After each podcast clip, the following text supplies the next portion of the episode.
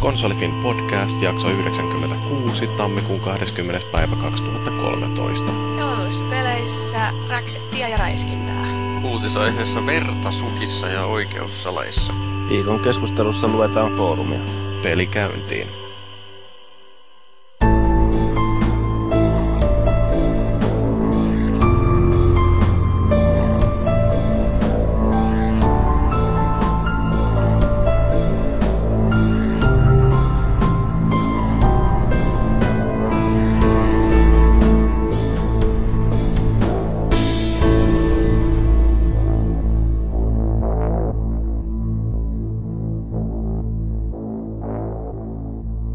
Ensimmäinen satana lähestyy, mutta Konsolifin podcast sen kun porskuttaa. Meillä tällä viikolla on täällä tämmönen nelikko, jossa on vähän mies- ja naiskauneutta. Ja kaikkein eniten tätä mieskauneutta edustan tietysti minä, eli Jyri.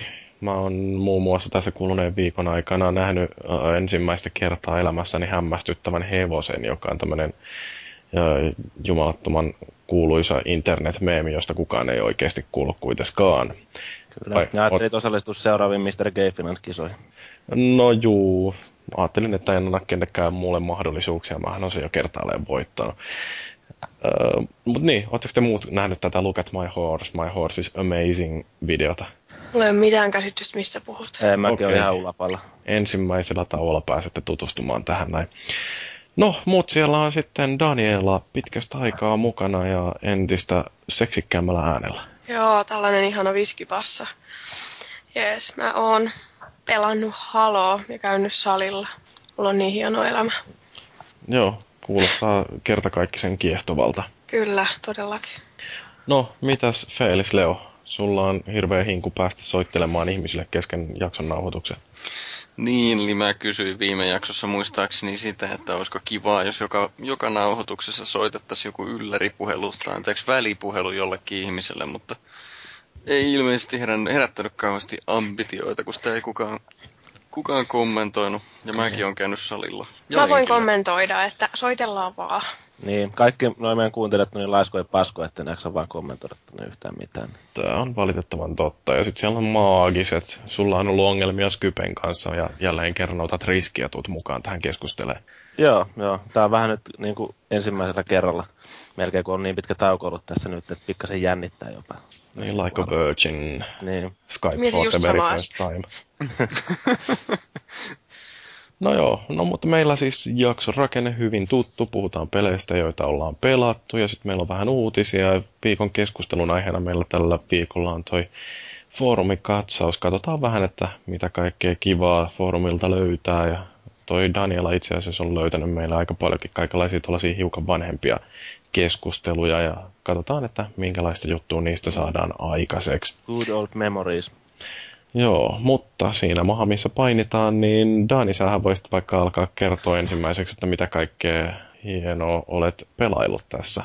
Okei, no mä oon pelannut Ratchet ja Clanky, Q-Force. Mun piti arvostella se pelaalehteen. Sen mä tein hyvin onnellisesti. Onko superpeli? Äh, en mä nyt sano sitä superpeliksi, se on tosi lyhyt, mutta se on muuten kyllä, mä tykkäsin siitä tosi paljon. Eli se on niinku tornin puolustusta R- ja C-tyyliin. Eli niin kun, sun pitää mennä jokaiselle planeetalle ja sitten tota, siellä planeetoilla on mikä se on planetaariset puolustusjärjestelmät kytketty pois päältä tai jotain tällaista, ja ne pitää laittaa päälle ja puolustaa omaa pesää ja tuhota vastustajien pesää ja sitten etsiä kultapultteja siinä välissä. Joo, ihana. Sitten tota, siinä on, mä tykkäsin sit tosi paljon, mä pelasin kavereiden kanssa sitä niin kuin verkossa, niin se oli ihan, toimi todella loistavasti. Se, niin se niin... siinä on varmaan se tärkein puoli, ainakin luulisi silloin, kun itse katsoi sitä esittelyä, niin, että sehän monin pelipuolella on ilmeisesti kumminkin panostettu aika paljon. Joo, siis sehän on niin kuin, joo, kyllä. Mutta siis se toimii todella hyvin ja sitten huomaa, että sit on niin kuin panostettu ja niin kuin tyyliin aloitat pelin ja kutsut kaverin mukaan ja sitten valitsette kentän ja sitten lähtee.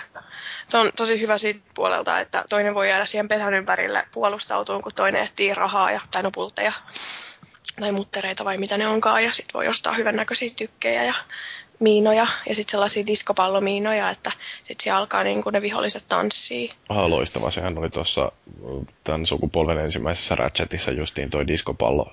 Ase. Ihan loistavaa. Eikö sieltä löydy sitten sieltä kentästäkin jotain niitä erikoisasettaa tyyliin niiden pulttien lisäksi? Joo, siis ne pitää niinku, äh, niinku sä otet aseet, mitä sä voit itse käyttää, niin ne pitää vähän niinku avata, tai siis niinku unlock. Joo. Ja ne, nyt, ne on niinku pakko etsiä, muuten ei niinku tule yhtään mitään. Joo, mutta se on vaan niin itsestäänselvyys, että pakkohan ne asiat on etsiä, niin unohdin sitten niin kuin Joo. sanoa siitä. Mikäs toi sun Ratchet-tausta on aikaisemmin? No se oli sellainen, että mua kiinnosti se peli tosi paljon, varsinkin sen jälkeen, kun Insomnia Games lopetti Spyron tekemisen, mutta sitten mä olin niin vihainen Insomnia Gamesille, että mä en suostunut kokeilemaan Ratchettia, mutta nyt mä aloitin sitten pari kuukautta sitten. Naisen viha on pitkä. Näköjään. tuota, HD Collectionilla mä aloitin ja sitten siitä niinku ehkä pari viikkoa niin tuli silleen, että hei, haluatko arvostella Q-Forcein? Okei. Okay. Niin tota, tässä on mun Ratchet ja Clank historia. Mutta nyt mä oon kyllä ihan innostunut, että tarina jatkuu, tarina jatkuu.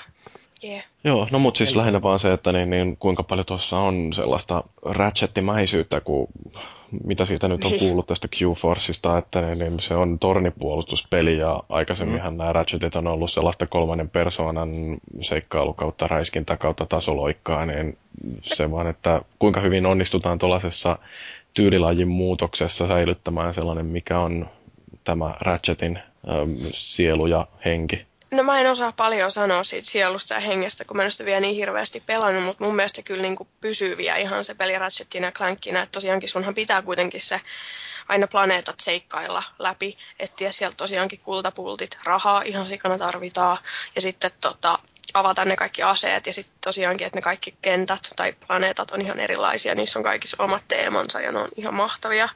No kumminkin silleen tavalla, omalla tavalla ihan niin kuin, tota, niin laajan näköisiä, siis silleen, että niissä löytyy, riittää kumminkin jonkun verran sitä tekemistä. Että... Joo, siis itse asiassa tosi paljonkin riittää, mm. mutta tota, mut tarinallisesti se on kyllä tosi lyhyt se peli. Varmaan niin kuin vinkeät aseet just toi, se normaali meininki, niin kyllä se varmaan se... Niin viholliset mun mielestä se on mm. ainakin just, kun ajattelee niitä kaikki noikoja ratchetteja heti, että siellähän on sellaisia hassuja ääniä päästeleviä hullukurisen näköisiä vihollisia ja just se, että no esimerkiksi tämä diskopalloase, niin se, että miten nämä eri viholliset reagoi siihen, että kun heitetään diskopallo ilmaan, kun rupeaa joraamaan, niin se on yksi sellainen ainakin, mikä mua huvitti kovin suuresti siinä. Siis sai yhden ihanan trofin siitä, että laittoi ensiksi latteen miinan, oliko se Miina, varmaan oli Miina, joka teki kaikista lähellä olevista vihollisista pupuja. Ja sitten sen jälkeen, kun laittoi siihen se Miinan jälkeen semmoinen diskopallo Miinaan, niin sitten ne puput alkoi tanssia. Ja sitten jos sulla oli viisi pupua tanssimassa, niin sä sai trofin. Mun mielestä se oli tosi hienoa. Joo, se on. Insomniakilla on hyviä ideoita noissa peleissä. Että... Kyllä. Joo. Ja kyllä Ratchet kans... on niiden paras franchise varmaan. Se oli, no hei, Spyro! Spyro! Ne. No joo, kuitenkin. Niin toi öö, mitä mun piti sanoa. Siinä oli tosi ihanaa myös se, että tota, mitä enemmän niitä sun aseita käytti, niin sitä paremmaksi se niin kuin muuttu. Ja sitten jatkossa niin ne kentät oli helpompia, kun sait sen jonkun tietyn vaikka lempariaseen niin kuin avattua tai unlocked. Niin toi, sitten se niin kuin jatkoi siltä samalta tasolta, minkä sä olit sen viimeksi saanut kehitettyä. Niin se oli mun mielestä tosi ihanaa. Joku, onko joku ase Poltiin? Mä en tiedä, mä en pelannut sitä suomeksi. Niin... On siinä joku Incinerator vai mikä nyt on, onko semmoinen Joo. liekiheittimen tapainen. Ei, ei kun semmoinen ihan tavallinen, tavallinen vähän niin kuin pistoolin näköinen. Mutta ah, blasteri. Se, just se, okay. just se, jees. Mutta mä kyllä tykkäsin. Kannattaa lukea pelaa-lehdestä. Joo, Joo. lukea. Hyvä. Hyvä. Niin. No mitäs toi, toi toinen peli, mikä sulla oli? Oot vähän niin kuin Haloa hakannut. Joo, mä hakkasin Paavin kanssa Halon loppuun. Ja normaalitasolle, me nostettiin se normaalitasolle, jee. Yeah. Mikä tämä sun Halo-historia niin sitten on ollut, että ootko pelannut tämän lisäksi sitten jotain niitä muita? En ole muita, koska mä haluan aloittaa ihan alusta ja mennä sitten ihan loppuun. Että tota, et mulla on niinku tämmöinen, että mun on pakko saada pelata ne kronologisessa järjestyksessä. Se tarina toi... on vaan niin loistava. No, en mä nyt, no joo, no niin, joo. Mutta tosiaankin niin se oli aika hauska, kun eilen vedettiin ihan niitä viimeisiä kampanjoita, niin ehkä tuli pieniä aviokriisejä, kun mä koko ajan kuolin tai aloin huutaa, kun mua ahdisti ja sitten mä olin jossain nurkassa ja mä en päässyt pois ja sitten mä taas kuolin ja sitten Paavi on silleen, että sun pakko kuolla koko ajan, mene tuonne oven taakse, jos pelottaa tai jotain. Ja sitten mä taas kuolin koko ajan ja sitten Paavi kuoli, kun mä en pystynyt auttamaan sitä ja tällaista, mutta kyllä se, kyllä se sitten meni läpi onneksi. jumalauta, yli-ihminen Paavi ei pysty yksin vetämään normaalitasolla niitä. Niin just, niin just.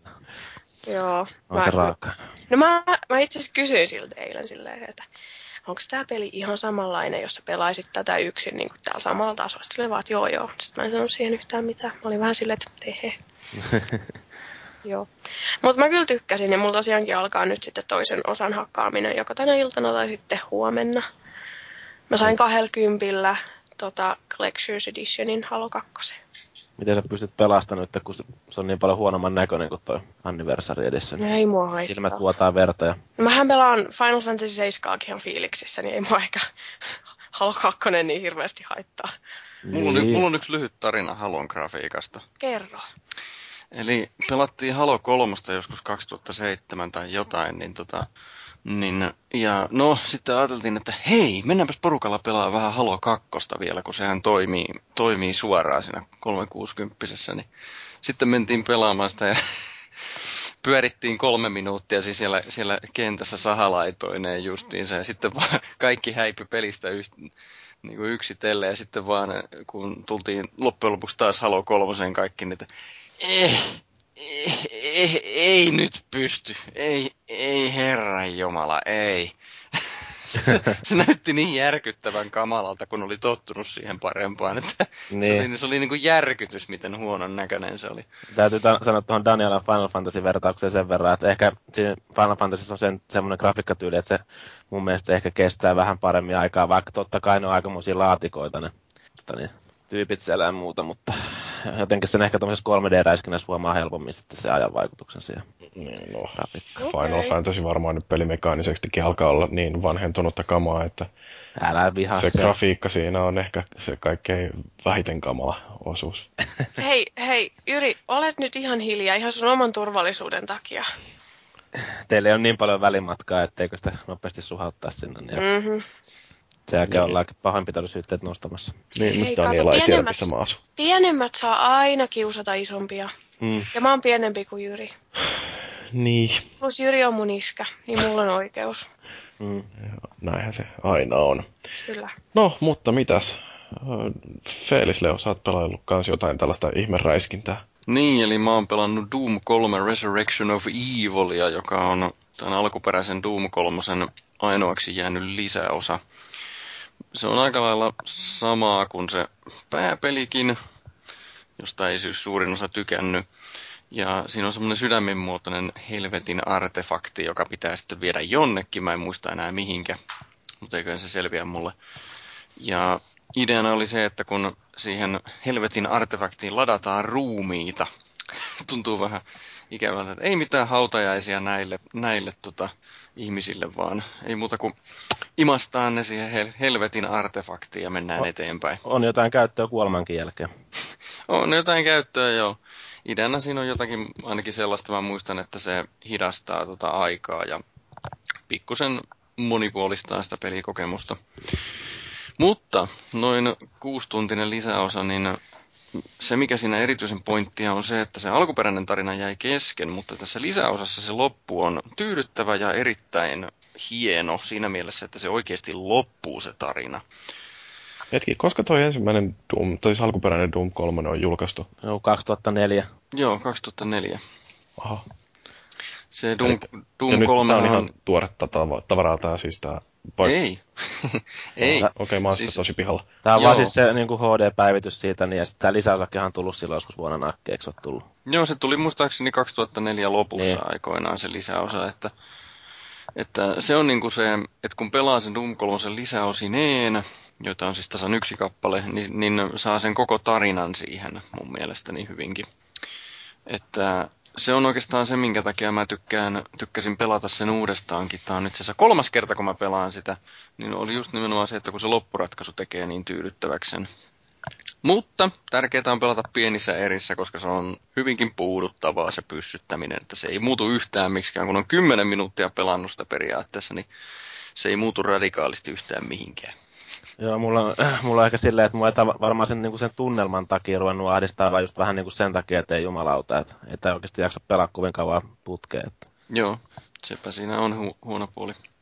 Niin, ja mulla kesti sen alkuperäisen läpipelaamisessa aikoinaan niin 18 tuntia. Nyt mä pääsin 11 tunnissa. Että tota, en tiedä mitä oli tapahtunut eri lailla, mutta kaipa mä en niin hirveästi fiilistellyt enää siinä. Sä menit niin varovasti siellä ja pelkäsit jokaista nurkkaa, että sieltä tulee joku monsteri päälle.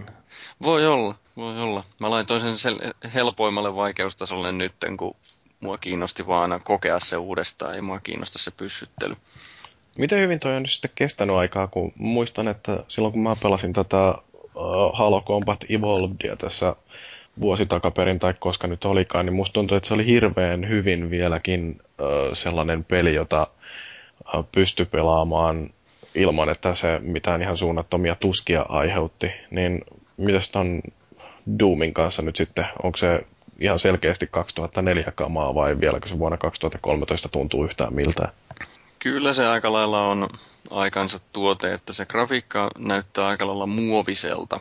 Ne valoefektit on vieläkin ihan hyvännäköisiä, mutta noin muuten niin se on semmoinen yksityiskohtien puute tekee tosiaan semmoisen semmoisen synteettisen vaikutelman siitä. Mutta sitten pelillisesti se on, se on myös aika lailla vanhentuneen oloinen, koska siinä ei voi nostaa asetta sillä poskelle ollenkaan, niin kuin, niin kuin suurimmassa osassa nykyräiskintöjä pystyy tekemään. Ja tota, joku vielä. Joo, ja ympäri... siinä on nämä healthpackit sun muut kanssa, vai joo, muistanko joo. väärin? Healthpackit on ja sitten ei voi tuhota ympäristöä käytännössä yhtään mitenkään. Joo, koska musta tuntuu, niin kuin, että se oli jo vuonna 2004 ehkä vähän vanha-aikainen. Oli. Niin kuin siihen se, oli se oli nimenomaan pelillisesti vanhanaikainen jo ilmestyessään. Mä muistaakseni sanoin tuossa Game Reactorin arvostelussa, että kun se tuntui 2004 pelillisesti vanhentuneelta, niin ei se kyllä siitä ole niin kuin nykyaikaisemmaksi muuttunut tietenkään matkan varrella. Joo.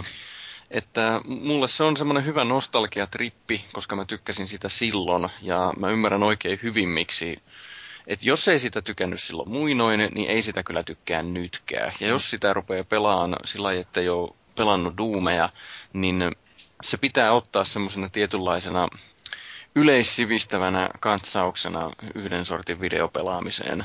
Ainoa, mikä tuossa kiinnostaa on mua niin kuin se, että kun siinä on se 3D-tuki, niin että miltä se näyttää, mutta en tiedä sitten. Mä en oikein löytänyt netistäkään mitään hirveän hyviä syväanalyysejä siitä, niin ei ole vittynyt riskillä ottaa testi.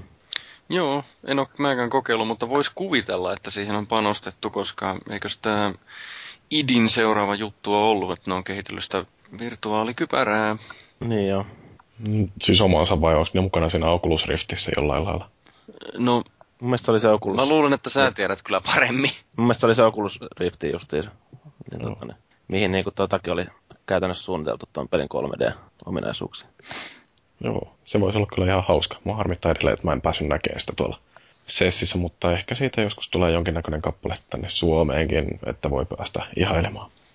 Mutta niin, se oli sitten vähän tuoreempikin peli kokeiltavana. Joo, juuri se mitä sä oot hehkuttanut, kun minä Darksidersia, eli tämä Dishonored. Ja kun mä viimeksi olin saanut nämä subtitlet siihen päälle, niin nyt mä olin päässyt peräti aloittaankin. Ja peräti sillä tavalla, että mä hidastellen pelasin hitaasti ja rauhallisesti sen ensimmäisen, ensimmäisen chapterin siitä tai tehtävän, nimellähän se on. Niin tota, ensimmäisenä sen huomaa, että se on graafisesti mulle tulee mieleen siitä, että se on kuin liikkeessä oleva akvarellitaulu. Niin niin tota, se heti luo semmoisen, no ei unenomaisen, mutta semmoisen tietynlaisen sadunomaisen vaikutelma, että, että, sitä ei niin kuin, että siinä ei ole yristettykään tavoitella semmoista, että nyt, nyt pelataan New Yorkissa tai joku muu tämmöinen, vaan se on joku keisarikunta ja tämä Korvo Attano on töissä ja niin päin pois. Mm.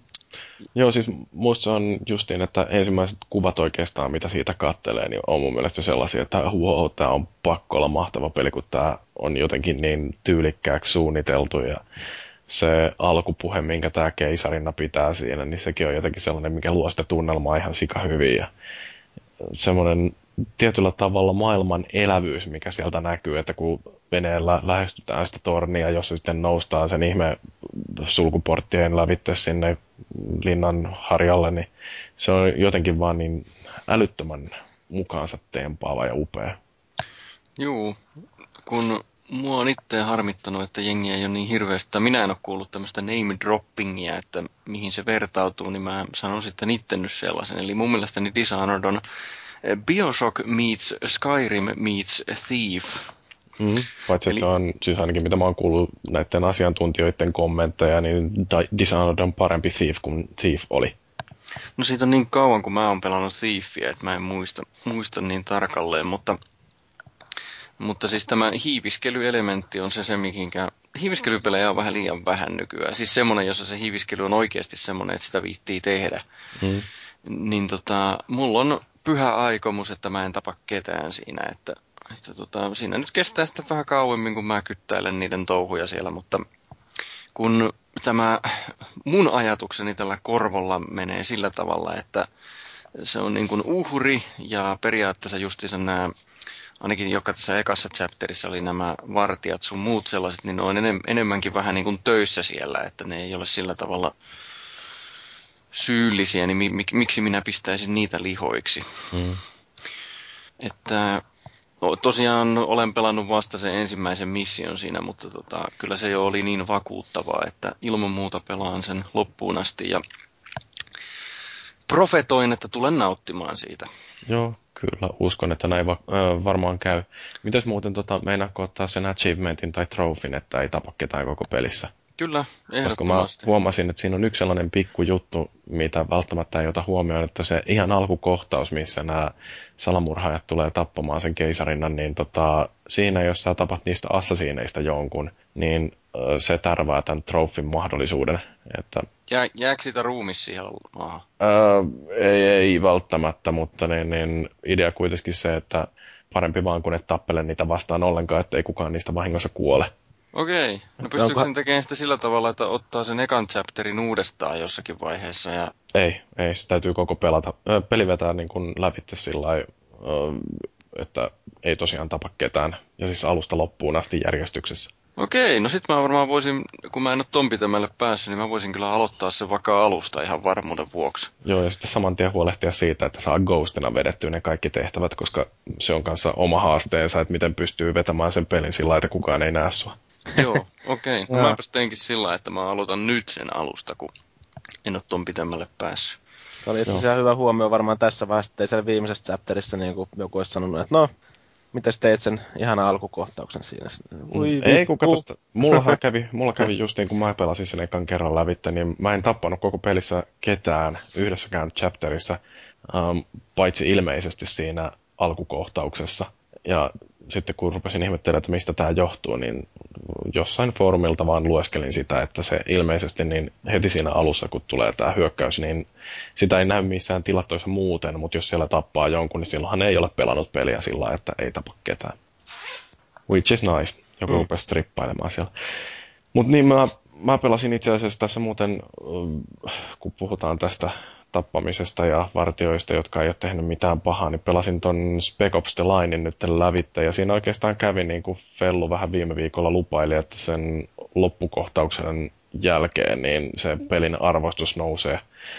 Ja tota, joo, olihan se aika vautsi, että mä katsoin ne kaikki kolme eri loppua, mitä siinä pelissä on, niin se ensimmäinen oikeastaan, millä mä menin sen niin kuin mun tämä virallinen läpipeluuni, että, että tota noin, niin, no, pelastaudutaan ja sitten sen jälkeen lähdetään kotiin, niin se oli aika jännittävä ja se, että miten jotenkin härö, sellainen huumehöyryinen se tuntui olevan se lopetus, niin se oli ihan täydellinen siihen pelin loppuun ja tykkäsin ihan oikeasti tosi paljon, että se peli muutenkin oli ihan kiva pelattava.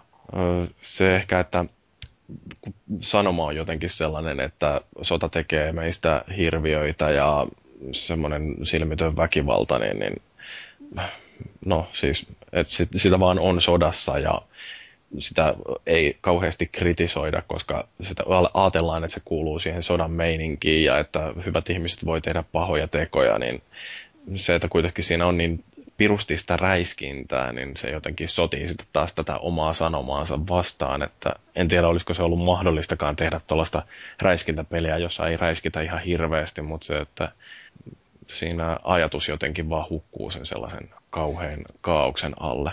Miten se itse räisk, räiskintä puolisi, että onko se toteutettu mitenkään silleen, että se eroaa näistä massasta vai? Ei, sitä samaa paskaa se on kuin kaikki muutkin kolmannen persoonan räiskinnät, että käytetään erilaisia aseita ja tapetaan erilaisia vihollisia ja kun ampuu päähän, niin se on parempi kuin se, että ampuu mahaan. Niin aika sellaista perusmeininkiä siinä mielessä. Eikä kenttäsuunnittelussakaan mitään. En, en voi sanoa, että olisi mitään jäänyt sillä mieleen, että... Paitsi se hiekka. No juu, se oli Muutamassa kohdassa. Niin parissa kohtaa oli tosiaan tämä näin, että kun siellä on se hirveä hiekkamyrsky Dubaissa, ja sitten viholliset räimii sua päin, niin jos siellä on jotain sellaisia kauhean isoja lasiseiniä, joiden takana on sitten jumalattomat kasat hiekkaa, niin nämä lasiseinät ampumalla sai vihollis hukkumaan sen hiekan keskelle, mikä kuulostaa aika brutaalilta ja onkin varmasti aika inhottava tapa kuolla, mutta se on ainakin tehokasta. Mutta se, mistä mä myöskin tykkäsin, niin siinä jossain vaiheessa pelissä tulee niin häröjä käänteitä, että sitä rupeaa miettimään, että onko tätä hahmoa kiva pelata. Niin sitten sieltä tulee sellaisia latausruutuja, joissa on tällaisia tekstejä muun muassa, että you are still a good person, tai että this is all your fault. Niin ne on mun mielestä jotenkin siinä rikotaan niin upeasti sitä neljättä seinää, että yhtäkkiä siinä peli kommentoi äh, sitä, että mitä sä oot tehnyt pelihahmona, niin se on vaan aika siistiä. Ja sitten tota, se, mitä mä oikeastaan rupesin miettimään tuossa, että tämä niin kun, ja viime viikolla mäkin hiukan siitä puhuinkin, että se peli tuntui jotenkin ensimmäisen persoonan räiskinnältä, että kun siinä oli hetken aikaa taukoa ja sitten palasi siihen uudestaan ja huomasi, että hetkinen, tämähän olikin kolmannen persoonan peli, niin rupesin ajattelemaan sitä, että miten se oikeastaan on päätynyt tuollaiseksi kolmannen persoonan peliksi, että onko se jotenkin sen tarinan kerronnan vuoksi tehty se valinta, että tämä kannattaa esittää sillä, että tämä hahmo, jota ohjataan, niin näkyy siinä koko ajan. Kun siellä on muutamia tällaisia, missä näkee, että kun se oma hahmo ryömii ja kompuroi tuon maaston halki ja Uh, jotenkin joutuu näkemään sen kärsimykset siinä. Että onko toi semmoista, että tätä samaa tunnelmaa ei pystyisi välittämään ensimmäisen personan pelissä. Et jotenkin toi on vaan jännä, että kun miettii sitä, että miten joku Half-Life esimerkiksi kertoi tarinan, mutta minkälainen mielikuva siinä jäi tästä Gordon Freemanista versus se, että mitä tuntemuksia oli sitten näistä sankareista jossain Spec Opsissa tai mitä on niin kuin jossain Unchartedissa esimerkiksi. Mm. Pystyään siinä vähän eri tavalla tosiaan välittää sitä tunnelmaa sinne.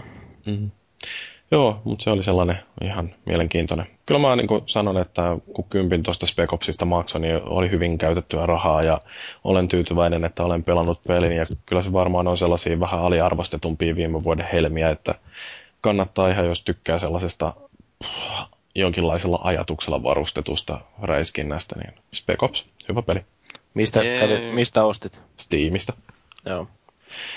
No, mutta Maaki, sä oot pelannut jotain mobiilipelejä vai? Joo, kun tosiaan sen Galaxy 3, sen Samsungin tuossa joulun paikkeilla hankin, niin tota... Onko hyvä puhelin? Mitä tykkää? Kyllä, mä oon itse tykännyt. Et kun edellinen puhelin oli tosiaan toi HTC Desire, niin onhan siinä eroa kuin yöllä ja päivällä. Et... No, siinä on pikkasen vettä virrannut Tammerkoskessa ja prosessoriteho on tullut koneisiin lisää. Niin, niin että tuntui loppupeleissä, kun siinä oli suuri ongelma mun mielestä ehkä siinä Desiressa se, että siinä oli se sisäinen muisto oli kanssa niin pieni, että tuntui, että se oli koko aika tukossa, vaikka sulla olisi ollut joku muistikorttikin.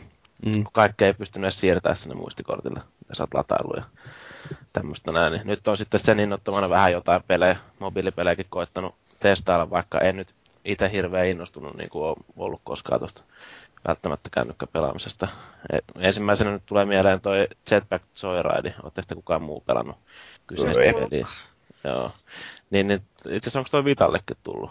Voi, voi olla. On, niin, mahdollista, mutta... Joo, niin, niin on kuitenkin siis e, semmoinen todella yksinkertainen peli, että niinku semmoista helppoa, nopeaa ja yksinkertaista pelaamista voisi sanoa silleen, että se, se perusidea se, että, että niin, silleen lennetään semmoisella kaverilla, jolla on jetpack sinne ja sä tarvii kun käytännössä yhtä kohtaa ruudusta painaa siinä, että sä ohjailet sitä ylös silleen, niin kuin, että se puustaa sille jetpackin ylös päästä niin kuin laskeutuu alas, kun sä pääst irti sinne. Ja siinä keräillään myös niin kolikoit samaa tyyliä kuin tuossa Hill Climbissa. Ja sitten siinä on, siellä kentässä niin on semmoisia kohtia, että sä pystyt nappaa tyyliin jonkun kulkuvälineen tai ajoneuvon tai jonkun me- metsin tai moottoripyörä tai kaiken näköisiä niin mahdollisia eri juttuja. Että siinä tavallaan sulle tulee siinä niinku sellainen lisäelämä siinä, että sitten kun tota, niin, sä osut johonkin esteeseen siellä kentässä, niin tota, sä pääset vielä jatkaa sen jälkeen taas sillä normi jetpackilla. Ja se on niinku, muuten se on niinku kerrasta poikkea, jos sä osut johonkin. Ja ideana on vaan mennä mahdollisimman pitkälle siinä kentässä ja kerätä niitä kolikoita. Ja tota, niin, sitten sä pystyt niillä kolikoilla yllättäen päivittelemään niitä eri kykyjä, mitä sieltä kentästä löytyy. Ja sitten siinä on sellaisia koineja, mitä pystyy keräämään kanssa. Että tota, siinä tulee sellainen periaatteessa yksikätinen rosvo, jolla sä voit saada jotain bonuksia siitä tyyliin vaikka second chance, niin uuden mahdollisuuden jatkaa siinä kentässä, tai, tai sitten tyyliin massia lisää, tai sitten jonkun pommin, millä sä lennät vielä siitä sun kuoleman kohdasta jonkun verran pitemmälle, mutta sanotaan näin, että varmaan just tämmöisen niin kännykkäpelaamiseen niin aika, aika tämmöinen sopiva, sopiva peli ja jollain tavalla tuntuu ihan koukuttavallekin, että voin kuvitella, että sitä tulee pelattua jatkossakin, kun on jotain lyhyitä tyylisiä hetkiä, milloin ei ole mitään muuta tekemistä, niin tota voi siinä välissä vääntää. Sitten että niin, ei mulla oikeastaan tuosta sen enempää sanottavaa, että sitten täytyy vielä mainita tuosta Hill Climbista sen verran, kun mä Hill Climb Racingista, kun mä varmaan aikaisemminkin sitä aina täällä mainostellut. Fingersoftin hieno peli, joka tällä hetkellä aika helvetin suosittukin tuolla noin, että taitaa noin bad pigisit sun muut olla aika kevyttä kamaa tämän rinnalla lataustilastoissa, nuo Rovion pelit. Niin, niin, tota... Löytyykö se siis tuolle Androidillekin vai? Androidille löytyy jo ja no. Apple, Apple tai tuota, mitä iOS, iOSlle löytyy kanssa. Että itse asiassa Androidille siihen tulee aina aikana ne kaikki päivitykset, että no jotkut kaverit on kiroillut sitä, kun niillä on iPhone, niin tota, kun itse on ladannut jonkun tyyli uuden ajoneuvon siihen, niin päivityksen muodossa, niin mä kysyn, että ootko pelannut tällä vielä, niin ei sitä tullut vielä Applelle. No se on, kato, kun ne kaikki Applen tai iOS-softat, ne joutuu menemään se Apple-hyväksynnän lävitte, niin siinä menee aina semmoinen viikosta kahteen, että... Niin, että tämänkin mä sain niinku aloitella tietenkin ihan alusta, alusta lähtien, kun puhelin vaihtui, niin tota, sai vähän taas kerätä kolikoita huorailla jossain siinä kuukentässä, missä pystyy vetämään ihan hulluja ilmalentoja. Tota, niin sitä kautta saada sitten sitä rahaa enemmän, niin se on vaan silleen hauskaa, että tosiaan siitä on aika jonkun verran aikaa, kun tämä peli on julkaistu ja näin, mutta sieltä tulee koko ajan lisää kaikkea kamaa. Esimerkiksi viimeisimpänä päivityksenä niin tankki tuli, niin kuin tuommoinen manssarivaunu tuli niihin ajoneuvoihin. Ja se on tavallaan ihan sellainen vinke vekotin siinä kyllä, että tota, siellä oikeanlaisen ohjastaja hallussa, niin kyllä pääsee aika mielenkiintoisista paikoista ylös sitten sillä puskemaan, että itse on siihen, siihen rakastunut aivan täysin. Ja se on tosiaan just se hieno puoli, että siinä on niin erilaisia niitä kenttiä siinä, että, ja tuntuu koko ajan, että tavallaan kun sä pääst jonkun tietyn rajapyykin ylittä siinä, niin, niin kun sä kokeilet seuraavana päivänä uudestaan, niin sä huomaat, että on tässä mahdollista päästä paljon pitemmällekin, että semmoista pientä, pientä kilpailuhenkeä siinä saa luotua ja varsinkin kavereiden kanssa on välillä tullut just aina päiviteltyä niitä tilastoja siinä, että miten pitkälle jossain tietyssä kentässä päässyt. Että, että on toi semmoista hyvää viihdettä, että niin, jos puhelinta haluaa vaikka jossain paskalla näppäillä, niin toimii hyvin siinä. Mutta kannattaa oikeasti testailla ja latailla, jos ei ole, ei ole vielä tullut tutustuttua Jyrinkin se peli. Niin tota, Täytyy sa- varmaan jossain vaiheessa vilkasta. Saattaa olla, että jäät koukkuun. Ja sitten että ne, sit mä latailin tuossa jo uuden vuoden jälkeen tuommoisen As- Asphalt 7. On tuollainen ajopelisarja, mitä on tullut ilmeisesti aika pitkään niin kuin mobiili tota, niin, alustoille. Se taisi olla joku 25 senttiä sen peliarvo, että ei nyt ihan hirveästi joutunut köyhtymään siitä niin, niin tota, tuo on kyllähän komeen näköinen peli ja näin. Että tota, niin siinä pystyy kaikesta tämmöisessä tutussa ympäristössä, noissa Lontoosta, Moskovaa ja kaiken näköisiä tota, kaiken näköisissä trooppisissakin maisemissa pääsee ajalle ja tota, niin, tekemistossa ainakin näyttäisi olevan siis sen uratilaa näiden kisoja näiden osalta. Että kenttiä on paljon ja autoikin löytyy varmaan lähemmäs 60 semmoisia ihan niin oikeita autoja mä itse laitoin siinä semmoisen ohjausmoodin päälle, että siinä on niinku tavalla, niinku toi auto, automaattinen kaasutus, siis toi niinku jarru ja tota, niin, sitten siinä on semmoinen ohjauspyörä siinä tota, to, toisella puolella ruutua, että sä siitä ohjailet sitä autoa. Et yllättävän hyvin se pelaaminen onnistuu sillä, että tota, ihan, ihan mielenkiintoinen peli. Siinä niinku kans jotain boostia siinä pystyy sieltä kentistä keräällä ja niinku kisailla siinä, että jos graafisesti pitäisi jotenkin kuvailla, niin kyllä toi nyt varmaan ainakin sinne komeimpien Pleikkari 2 pelien tasolle yltää tai ainakin semmoisille, että ne ihan, ihan niin kuin hyvän näköinen mobiilipeliksi. Ja sitten vielä, tuossa oli yksi peli, missä piti sanoa, että tommonen kuin Dead Trigger, semmoinen niin kuin zombiräiskintä, niin Tontsakin latasi sen tuossa, kun nähtiin perjantaina, niin heti, kun ne vähän promosin sitä sille sinne. Niin tuo, ainakin tuolla Android Marketissa niin ihan ilmainen peli kanssa, että tota, niin, semmoista komeen näköistä zombi FPS, FPS, että Ja ohjaus toimii yllättävän hyvin siis tolleen kosketusnäytöllä. Että ei se nyt tietenkään pitemmän päälle siinä rupeaa tietenkin miettiä sitten sitä, että miten tällaista jotain first person shooteria niin jaksaa kännykällä, kännykällä sitten vääntää. Mutta tässäkin vaikuttaa, että tässä on jonkun verran kumminkin tekemistä ja siinä on jotain päivittäisiä haasteita ja kaikkea muuta. Että, ja tosiaan graafisesti niin yllätyin tai silleen, niin kuin, että se on niin kuin Unity-pohjainen peli ja tota, ne, siinä mielessä toimii, toimii tosi hyvin, hyvin kyllä. Että. Onko nyt joutunut muuttamaan sitten mielipidettä rajustikin tuosta mobiilipelaamisesta? No sanotaan näin, että kyllähän tällä nyt ainakin aikaa tappaa ja äh, tota niin, omalla tavallaan, tai ehkä vähän vienyt nyt viime aikoina jopa aikaa niin kuin muulta pelaamiselta, että voi olla, että siinä on ehkä pientä jotain inno, niin kuin uuden puhelimen ja tämmöistä niin kuin innostustakin saattaa olla siinä mukana, mutta tota, niin, onhan tämä niin kuin ihan, on, varsinkin jos oikeanlainen peli saadaan, ja niin kuin tarpeeksi kekseliäs peli saadaan luotua tuonne tuommoiseen to, ympäristöön, niin ihan mielellään näitä vääntää, että ei siinä, siinä mitään. Mm, se on että... ihan jännä jo tosiaan, että miten noi pelit alkaa olla sillä jopa siinä määrin hyviä, että ne on ihan varteen otettava vaihtoehto jollekin konsolipelille, että sitä yhtäkkiä saattaa huomata, että mieluummin hakkaa jotain Great Little War Gamea, kun käynnistelee konsolia. En mä nyt sano, että se mitenkään oikeasti samalla lailla tyydyttäviä ne pelit on tuolla mobiilialustoilla, mutta kuitenkin, että ne ajaa sen saman tarkoituksen, että niillä saa aikaa tapettua ja välillä niistä saa jotain jopa ihan kokemuksiakin irti. Niin, no. ja, ja se on niin helppoa vaan laittaa siitä kännykästä päälle, kun se on kumminkin sulla yleensä mukana siinä aina. Ja mä... No mutta hei, sitten kun se menee siihen, että sen kännykän pystyy pistämään yhdellä johdolla kiinni vaikka 60-tuumaseen plasmatelkkariin, niin sitten se rupeaa jo kilpailemaan ihan tosissaan. Niin. Niin. Kyllä, mutta niin, tietenkin sitten siinä tavallaan jo vähän sitten katoaa se kännykkäpelaamisen. No joo, kieltämättä. Mutta niin mä oon monesti huomannut sen, että mä saatan katsoa puolihuolettomasti jotain ohjelmaa vaikka telkkarista, että mä samalla pelaan tai niin kahta asiaa yhtä aikaa. Mm. siinä, että kyllä se multitaskaaminen onnistuu sitten. Että. Mut, joo, tulihan mulla sitten latautua tietenkin se noin GTA 3 ja Vice nämäkin tuohon noin. GTA 3 taisi olla joku 89 se hinta, että ei kovin paha niin kuin siinä mielessä. Mutta niin Vice City on jonkun verran pelailu, niin mun mielestä toimii yllättävän se ohjaus siinä. Et muistaakseni sitä kolmosen ohjausta niin haukuttiin joskus aika reippaastikin, niin kyllä toi nyt niinku ihan menettelee siinä, kun itse pidän Vice parha, parhaimpana GTA-pelinä, niin kyllä sitä niinku tuolla puhelimellakin pystyy vielä fiilistellä, että ei siinä sinänsä mitään probleemia.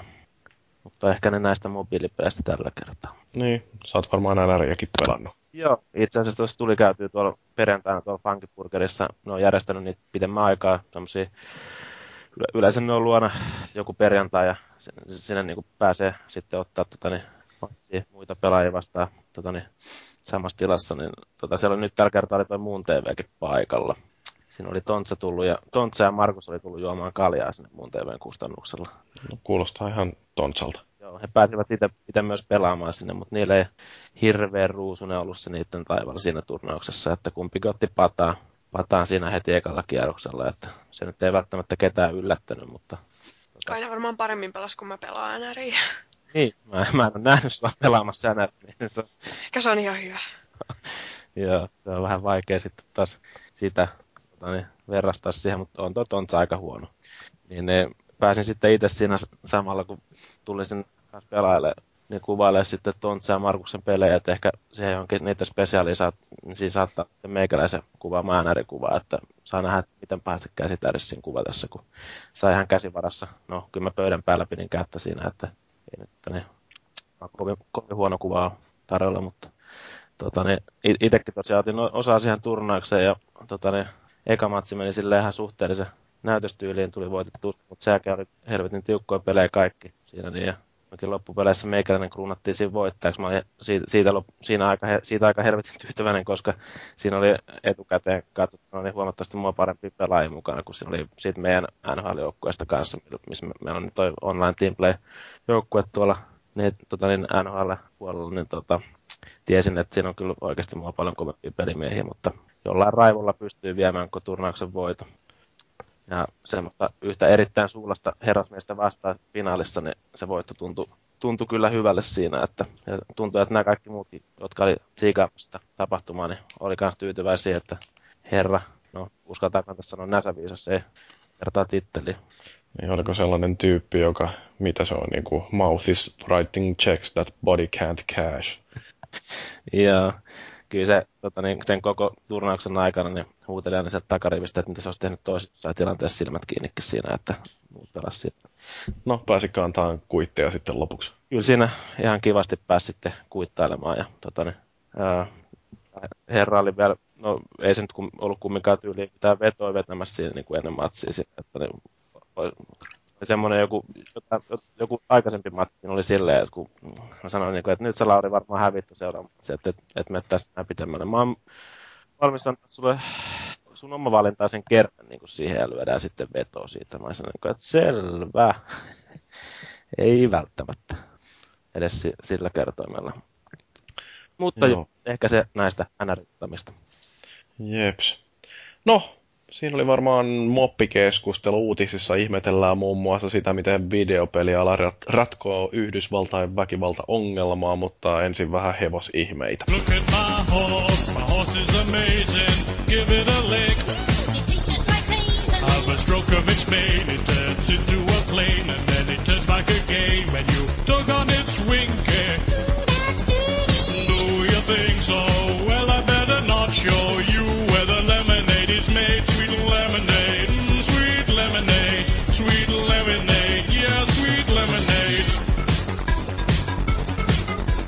Uutisaiheissa meillä löytyy tällä viikolla yllättäen taas Yhdysvaltain poliittista keskustelua siellä Barack Obama, eli jos joku ei tiedä, niin hän on Yhdysvaltain tämänhetkinen hallitseva presidentti. Eli siellä tota, Obama oli pyytänyt sitten varapresidenttiänsä Joe Bidenia kartoittamaan vähän toimenpiteitä, mitä voisi tehdä, että tämä aseellinen väkivalta mm, jollain tavalla vähenisi Jenkkilässä. Ja Biden sitten kutsui erilaisia edustaja, siis niin kuin edunvalvontaryhmiä puhumaan aiheesta ja yhtenä tällaisena ryhmänä oli sitten videopeliteollisuus ja tämä sitten herätti erilaisia mielipiteitä siitä, että pitäisikö peliteollisuuden olla mukana keskustelemassa aiheesta vai ei. No, joka tapauksessa IGDA, joka on siis joku International Game Developers Association, niin sen edustajat vastasivat sitten kohteliaasti, että kyllä ollaan käytettävissä, mutta et, tätä aihetta on tutkittu ja mitään ei ole havaittu aikaisemminkaan, mutta sitten toisaalta myöskin tällaisen lausunnon sanoivat siinä, että toisin kuin joidenkin muiden teollisuuden alojen edustajat, pelialan ihmiset kannustavat tekemään tutkimusta pelien vaikutuksesta tosimaailman väkivaltaan. Että tällä heitettiin pikkasen sillä piikkiä esimerkiksi NRAn suuntaan, että mm. siellähän ollaan kovasti sitä mieltä, että ei pitäisi tutkia sitä, että miten aseiden omistus vaikuttaa tähän aseväkivaltaan, että nämä ei ole millään lailla toisiinsa liittyvät jutut. Mutta niin, mitä mieltä te olette, että onko toi semmoinen aihe, missä peliteollisuuden edustajien pitäisi olla aktiivisia keskustelemassa siitä, että, että tota noin, niin, miten voisi väkivaltaa vähentää? Mun mielestä ainakin on hyvä, että ne on niin kuin mukana keskustelemassa ja miettimässä noita asiaa, asioita. Mutta loppujen lopuksi, niin jos joku alkaa niin kuin ammuskelee jossain, niin en mä kyllä jaksaisi uskoa, että se johtuu pelkästään siitä, että se pelaa jotain niin kuin räiskintäpeliä kotona. Että sillä on sitten jotain muitakin ongelmia. Niin. Että pääosia, pääasiallisesti mä ainakin lähtisin niin kuin just tarjoaa enemmän jotain niin kuin, mahdollisuuksia esimerkiksi koulussa puhua, jos niin kuin masentaa tai ahdistaa tai joku kiusaa tai muuta vastaavaa. Niin. Ei sitä nyt varmaan voi kieltää, niin kuin, että pelit on kumminkin se, ta, niin vuorovaikutteista viihdettä, että niin jollain tavalla siihen itse pelaaja varmaan niin kuin vaikuttaa ja niin kuin eri, eri ihmisiä eri tavalla. Että, niin, mm. niin, että jos sulla on jotain oikeasti pahasti pielessä, niin saattaa olla jonkunnäköinen tai jonkun asian niin kuin laukaisijakin sitten siinä viimeisessä pisteessä. Jo, mutta tota, ei se silloin ole enää pelkästään sen pelin vika, että siinä on niinku sit... Ei, ei. Niin. Et tota, joo, kyllä siinä vähän jotain muitakin asioita tarvii sitten tarkkaan ottaa kuntoon. Että vaikeastaan niinku pelien syyksi niinku suoraan syy, että monestihan on aina niin uutisissa, että kun joku on tappanut jotain jengiä ja hän, tämäkin tyyppi pelasi videopelejä, niin nykyään voi sitten kysyä, että kuka ei pelaa. Mm.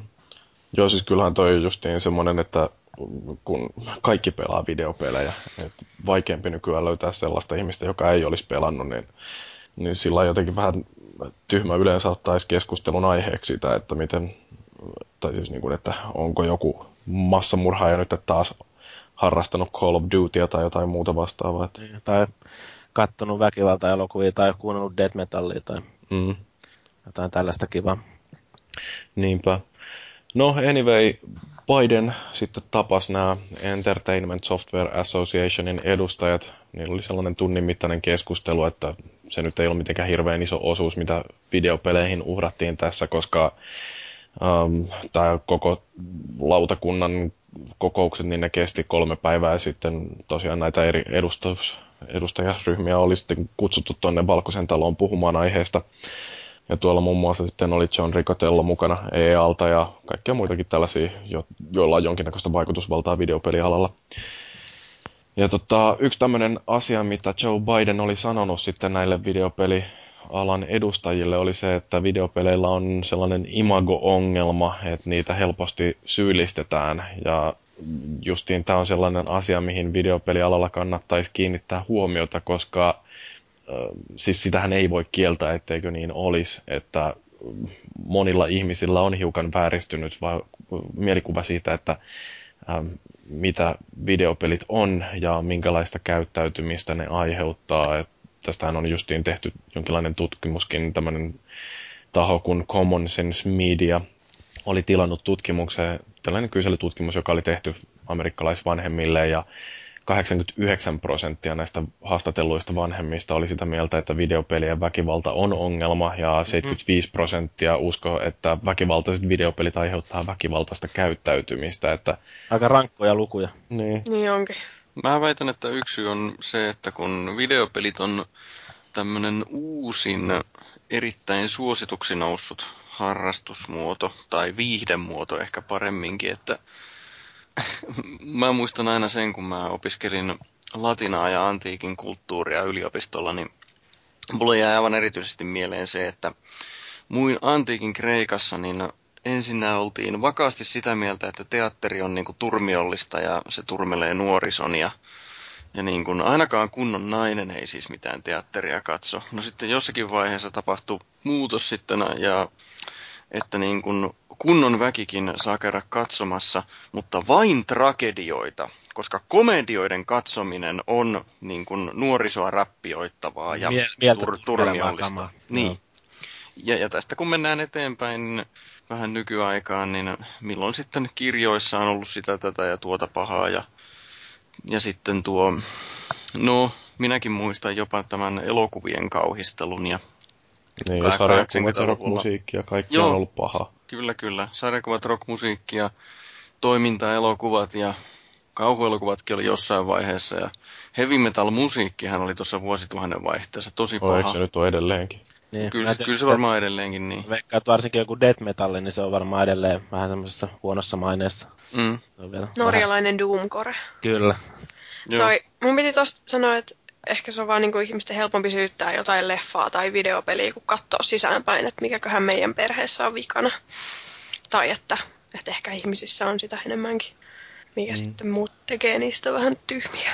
Niin, ja yhteiskunnassa ylipäätänsä. No joo, mutta ihmiset tekee yhteiskunnan, niin. Mm-hmm. Mutta siis mä luulen, että tässä on aika paljon nyt sitäkin, että kun nyt justiin videopelit on, tai no siis tämmöiset jotkut kouluammuskelut ja muut tällaiset, niin ne saa ihmiset huolestumaan, ja sitten kun huolestutaan, niin sitten haetaan niitä helppoja syntipukkeja ja videopelit on nyt helppo ottaa sellaiseksi syntipukiksi, koska niistä ei kuitenkaan kaikki tiedä niin paljon, että mitä ne on ja minkälaista niiden pelaaminen on ja kuka niitä pelaa ja kaikkea muuta. Että se äh, tuntemattomuus siinä ehkä pelottaa ja just sen takia sitten niin tulee tällaisia mielipiteitä, että joo, että videopelit ne on liian väkivaltaisia ja se väkivalta on ongelma ja videopelit aiheuttaa väkivaltaa. Että se tota, no se nyt vaan johtaa sitten tällaiseen, että, että kun jotain dramaattista tapahtuu, niin haetaan niitä helppoja syntipukkeja. Mutta tosiaan niin tästäkin on hiukan puhuttu, että Obama sitten näiden Bidenin haastatteluja ja muiden perusteella niin on nyt sitten julkaissut tällaisen 23-kohtaisen ohjelman, jonka tarkoituksena olisi vähentää aseellista väkivaltaa Yhdysvalloissa. Ja yksi näistä toimenpiteistä siellä, jota esitetään, niin on tällainen, että CDC, eli Center for Disease Control, joka on siis tällainen Yhdysvaltain terveysministeriö ikään kuin, niin niillä teetetään tutkimus väkival- väkivaltaisten videopelien vaikutuksista ihmisten psyykkeen ja tämä on siis, se ei ollut pelkästään videopelit tässä yhdessä kohtaa, vaan siinä on myöskin muu väkivaltaviihde. Niin tota, niin, tuntuuko siltä, että tällaisia tutkimuksia tarvitaan, että eikö aihetta ole vielä tutkittu tarpeeksi? Niin, mä itse vaan mietin, että millä tavalla nämä nyt, onko sitten ollut mitään puhetta, että millä tavalla nämä niin meinaa suorittaa tämän tutkimuksen sitten? Että... No se nyt on sitten taas tieteentekijöiden ongelma oikeastaan, niin. että ainahan noita tutkimuksia on tehty sillä että ensin täytyy keksiä ne menetelmät ja sitten sen jälkeen voidaan ruveta hutkimaan. Niin, niin. onhan tätä nyt jonkun verran varmaan tutkittukin mutta tietenkin en mä tiedä sitten, että onko tämmöinen lisätutkiminen haitaksi, mutta niin. No, no siinä mielessä mun mielestäni se on ihan hyvä, että tutkitaan, koska siis semmoinen kategorinen kieltäminen, että ei, me ei haluta, että tätä tutkitaan, että, se ei, että te voi löytää mitään ja me ei niin. muutenkaan haluta, että otetaan se riski, että sit sieltä löytyy yhtäkkiä jotain. Mm, se, se mielestä... riski on aina olemassa kyllä. Uh, niin onkin, mutta sitten toisaalta mä taas on esimerkiksi aika paljon sillä uh, tieteen um, voimaan uskova ihminen, että mitä enemmän asioista tiedetään, niin sitä järkevämpiä päätöksiä pystytään tekemään. Että jos nyt sitten osoittautuu jostain syystä, että videopelit on pahaksi ihmiselle, niin kannattaako meidän sitten puolustaa jotain, mikä on tutkitusti vaarallista. Että sitten täytyy keksiä tapoja lievittää niitä huonoja vaikutuksia. Mm. Niin, meinaatko että että tota, peleistä tuli, tai siis se, semmoinen skenaario, olisiko sun mielestä mahdollinen, että joku, joku toteaa jollakin tutkimuksella, että pelit on vähän niin kuin alkoholikin. Että se on niin kuin kiva juttu, mutta siellä on paljon ongelmia sitten ja blä blä blä. Mm, siis eihän se ole täysin mahdotonta. Mm. Ja jos peleissä, pelit aiheuttaa jotain ongelmia, niin Kyllä ne pitää voida sanoa tietysti niin. ääneen. Mm. Niin, ettei se ole kenenkään etu, että uh, tietoisesti jotenkin sitten suositaan sellaisia harrastuksia, joilla on huonoja vaikutuksia. Samalla tavalla joku, jotkut, ihan jotkut TV-sarjat tuommoistakin niin kuin varmaan saattaa antaa jotain vaikutteita tai tuommoisia muita, mitä ei välttämättä itse niin helposti huomaakaan siinä. Niin että mm. Mä oon itse vaan huomannut joidenkin, että niin, jotain Californication ja tuommoista kun katsoo, niin siinä niin kuin melkein... Tekee mieliseksiä. No joo, no siitä, tota niin, no totta rupeaa panettaa, kun katsoo sarjaa, mutta tota niin, rupeaa suukin melkein napsamaan, kun siihen vedetään sitä viskikolaa ja kaikkea muut koko aika. Niin, antaa muksella, että Mä oon kattonut Dexteria ja mulla on aina välillä semmoinen fiilis, että mäkin voisin mennä lahtaamaan jotain hirveitä murhaajia. Mut sit mä niin. taas muistan, että mä oon tällainen pikkunen 167 senttinen tyttö, niin mitä pystyt mitään tekemään. Kyllä, joo, itse toi Dexter on kyllä varmaan semmoinen sarja, että tota, niin, mä ihmettelen, että en mä tiedä, onko se nostanut mitään kohuja yhtään missään. Mä oon itsekin nyt viime aikoina kattonut sitä vähän enemmän. Aloitin itse asiassa ihan alusta se kat- Hyvä. Netflixin kautta. Mä kat- kat- oon kattonut melkein ne neljä kautta nyt sieltä. Ja tota, mm.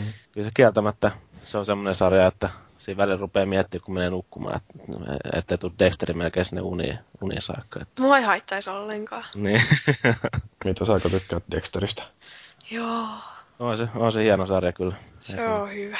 Mm. Niin, ja siis... Se on niin na- kaunis mies. niin ja siis... se, on, se on niin na... Mä voin arvata, miten sä ajattelit sen lauseen jatkamisen. Joo. Mm, no, mut no, siis... mieti vaan. No, onhan se tavallaan niin kuin, siinäkin kumminkin pääosassa semmoinen kaveri omalla tavallaan tosi häiriintynyt persona, mutta silti kumminkin koittaa aina elää tavallaan semmoista hyvää elämää sinne ja jonkunnäköisillä arvoilla kuitenkin. Että... Mm. Joo, no siis yksi tämmöinen erikoinen ratkaisu, mitä nyt ollaan ehdotettu, Missourin osavaltio meinaa laittaa yhden prosentin lisäveron väkivaltaisille videopeleille, ja tämähän on sillä että kun suhteuttaa siihen, että monessa osavaltiossa Yhdysvalloissa tämä arvonlisävero tai sales tax, niin se on sellaista kahdeksan prosentin luokkaa, niin se, että lätkästään yhden prosentin vero sitten väkivaltaisille videopeleille, niin se on kuitenkin suhteessa jo aika iso hinnan nousu. Mutta tota, Entertainment Software Association on ilmoittanut, että ö, siinähän yritätte oikeuteen mennä ja tämä laki kumotaan perustuslain vastaisena niin kuin on kumottu monia muitakin vastaavia lakeja, että esimerkiksi viime vuonna Kalifornian osavaltio joutui maksamaan kahden miljoonan dollarin korvaukset, kun ne oli yrittänyt jotain samantyyppistä.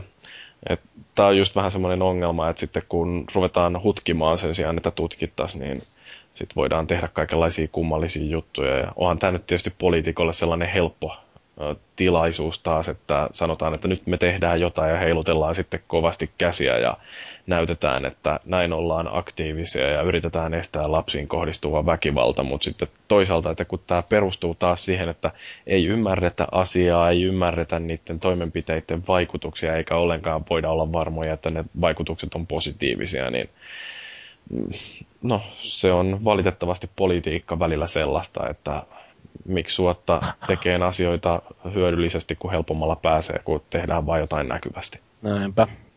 Mutta noin muuten, niin uskotteko, että videopeleillä on jonkinlaista vaikutusta ihmisten väkivaltaiseen käyttäytymiseen? No niin kuin mä aikaisemmin sanoin, niin ky- kyllä se niin kuin jonkunnäköisenä laukaisijana voi toimia siinä, niin, mutta tota, en mä niin kuin, niin kuin suora, suoranaisesti pysty niin kuin pelkästään peliä, videopeliväkivallan niin kuin syyksi niin kuin mitä tuommoisia koulua, yksittäisiä tai kouluammuskeluita tai niin kuin muitakaan väkivaltatekoa niin kuin sysätä siinä. Että... Mm. Noita videopelit noin yleensä, että onko ne liian väkivaltaisia? Ei sinänsä ainakaan mun mielestä, koska niissä on sitten ihan oikeasti se K18 et merkki. Mm. Ja sitten varoitus siitä väkivallasta, että mun mielestä, no joo, tai no en mä tiedä.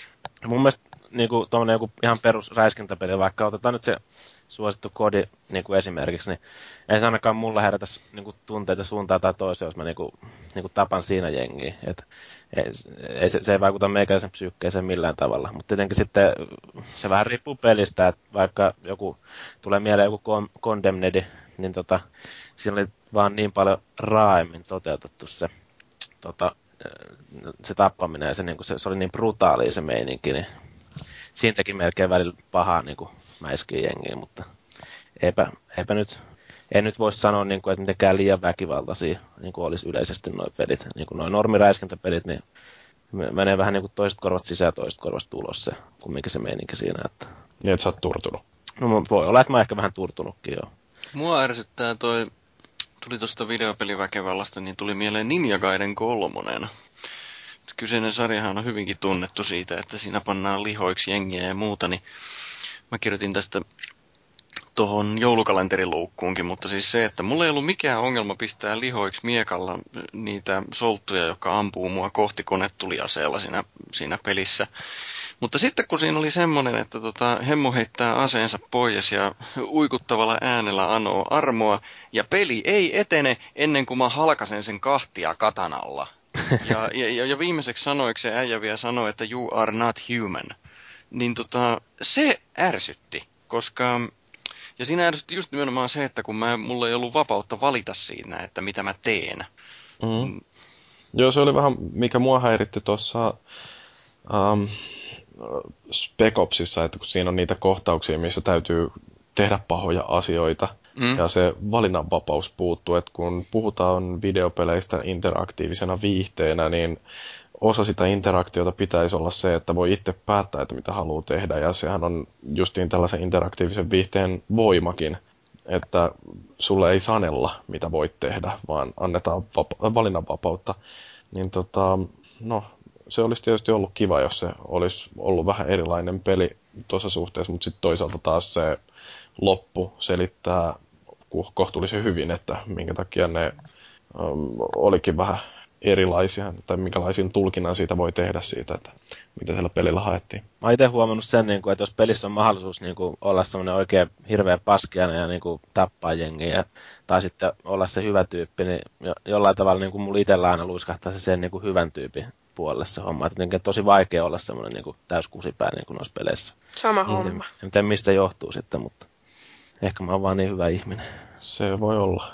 Oot hyvä ihminen niin kuin tuossa Spec Opsissa sanotaan. Joo. Mä väitän, että kysymys on eläytymiskyvystä. Niin, se voi olla jo kanssa.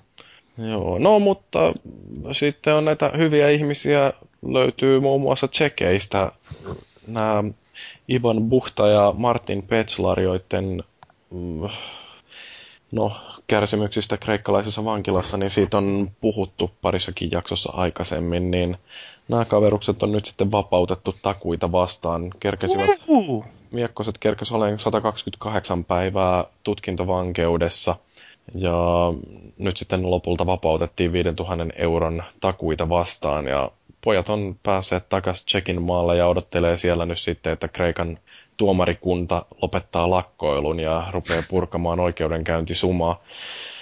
Miksi se siis joutui? Hieno maa Kreikka. Niin näähän on siis, Daniela ei ole ilmeisesti kuunnellut meidän aikaisempia podcasteja, mutta siis tota, Anteeksi. Niin. sä oot tynnyrissä asunut vai mitä sä oot oikein tehnyt? Kun Mä olinkin asemakaavoilla. Ja lukenut lakia. Niin, mä veikkaan, että ne, nämä meidän kampanjat täällä podcastin puolella ja muualla niin on auttanut tätä. Ja Mikaelikin teki silloin se hieno, siellä, mi- mikä se kon, ke, pelin kehittäjän konferenssi nyt oli, missä se oli se Free Arma T-paita päällä, siinä Arma Developers paita päällä. Että, tota, toi Frozen Paitin Mikaeli tosiaan, mutta jos Jyri haluaa selittää tosiaan tuolle Danielalle nämä taustat tästä näin. Ihan siis- lyhyesti. Kyseessähän on tällaiset kaverukset, jotka oli tuolla Kreikassa lomailemassa ja siellä sitten kävivät ottamassa valokuvia sellaisella, oliko se nyt sitten Lemnos se saari vai mikä, jossa tota, on kreikkalainen lentotukikohta. Ja tästä ei sitten Kreikan viranomaiset tykännyt ja ilmeisesti ne oli ollut sillä vähän kyttäämässä, että mitäs nämä jampat meinaa tehdä tuolla Kreikan lomallansa, että siellä oli tavallaan viranomaiset seuraamassa koko ajan niiden menoa. Niin ja nämä on tosiaan niinku tämmöisiä tsekkiläisiä pelin kehittäjiä, jotka on tehnyt muun muassa sen Armed Assaultin. Joo, eli siis Niin. tosiaan niin tämän, onko se Bohemia vai mikä se on, Joo. niin sen pelin kehittäjiä. Mutta eivät siis mitenkään vittumaisuuttaan siellä olleet kuvailemassa, vaan ihan justiin, että ne lomailivat ja, ja halusivat nähdä vähän maisemia. Näin. No sitten ne vangittiin ja heitettiin tutkintovankeuteen ja siellä lojuutettiin tosiaan toi neljän kuukauden ajan. Että niin, ei ollut mitään toivoakaan päästä oikeudenkäyntiin asti, koska Kreikassa sitten taas julkinen sektori lakkoilee ja pahimmillaan ne olisi voinut joutua, ja siis edelleenkin tämä tietysti uhkaa, että ne voi joutua 80 vuodeksi va- äh, vankilaan vakoilusta, mutta on kummallista sillä, että yksi EU-maa vainoaa toisen EU-maan kansalaisia, että minkälaisia liittolaisia tässä ollaan ja paljonko Niin, Tsekki on joutunut maksamaan. EU-maaksi voi kutsua. Niin. Mutta se siitä, toinen mielenkiintoinen tällainen oikeusjuttuihin liittyvä asia on tämä Kevin Butler-tapaus. Sonyhan haastoi tämän Jerry Lambertin oikeuteen siitä, että Lambert, joka esiintyi PlayStation-mainoksissa tässä Kevin Butler-hahmossa, niin oli ollut sitten Bridgestonein rengasmainoksessa, mm. jossa Bridgestone oli jakanut Wii-konsoleita jostain, on- onko nyt sitten jostain koeajojen tai koeajossa käyneille, niin niille annettiin sitten konsoleita tai joku muu tällainen juttu, mutta kuitenkin, että siinä oli helppo. Oliko se niinku muistuttanut liikaa sitä hahmoa siinä? Joo, se oli siis sellainen samantyyppinen hahmo kuin mitä Kevin Butler, mikä nyt varmaan johtuu osittain siitä, että Jerry Lambert näyttää aika paljon Kevin Butlerilta. Ja tosiaan niin se, että tämmöinen hahmo, jonka joku voisi tulkita Kevin Butleriksi ja sitten kilpaileva konsoli näkyy samassa mainoksessa, niin se ei hieronut sitten Sonia millään lailla myötä karvaan, joten oikeuteenhan tästä mentiin. No, tämä Lambert on nyt sitten tosiaan löytänyt sovun Sonin kanssa, myöntää julkilausumassaan, että jo jonkin asteinen virhe tuli tehtyä, että kyllä tämä hahmo, jossa esiinnyi, niin sitä joku voisi kuvitella, että se on Kevin Butler, johon kaikki oikeudet on Sonilla. että niin, kun menee mainokseen, jossa esitellään myöskin Wii-konsolia, niin tämä on tavallaan jonkinlainen sopimusrikko. Niin nyt sitten Butler ja, tai siis tämä Lambert ja Sony, niin on tehnyt tällaisen sopimuksen, jonka mukaan Jerry Lambert ei kahteen vuoteen voi esiintyä missään videopelikonsolimainoksessa ja senkin jälkeen, jos meinaa johonkin mainokseen mennä, niin se kertoo tästä sopimuksesta etukäteen Sonille, jotta Sony voi sitten katselmoida sen mainoksen sillä, että, tai mainossuunnitelmat sillä, että voi todeta, että onko se hahmo siinä nyt sitten liikaa Kevin Butler-mainen. Mutta kaikenlaisia hassunkurisuuksia tuolta Amerikan ihmemaasta löytyy näitä oikeusjuttuja. Opetella joku muukin rooli kuin toi Butler. Niin. Mutta mm, niin, tällaista varmaan ei Suomessa ihan helposti voisi käydä, että Niin. toisaalta täällä nyt roikotetaan samaa jengiä aina kaikissa mainoksissa, että jos yhteen menee, niin sen jälkeen joutuu todennäköisesti sitten esittämään samaa roolia monessa muussakin mainoksessa. Mie- Mieti, jos Ilkka Villi olisikin yhtäkkiä Elisan mainoksessa. Niin, tai Krista Kosonen jossain Soneran mainoksessa. Niin. Uh! Mitä, hetikö menisi ostamaan Fellu sitten jotain? Kyllä, mä voisin varsinkin, jos olisi siellä niitä esittelemässä tai myymässä mulla. Joo. No, mitäs muuta? Öö, oikeudenkäyttöön liittyviä juttuja. Tämäkin Bethesda, meidän kaikkien suosikki pelijulkaisija, niin on rekisteröinyt tavaramerkin äh, Fallout TV-sarja käyttöön, Mm-hmm. joka siis antaisi nyt ymmärtää, että Bethesdalla on jotain suunnitelmia sen suhteen, että Falloutista olisi tulossa jotain TV-sarjaa tai elokuvaa tai jotain muuta tämän tyyppistä.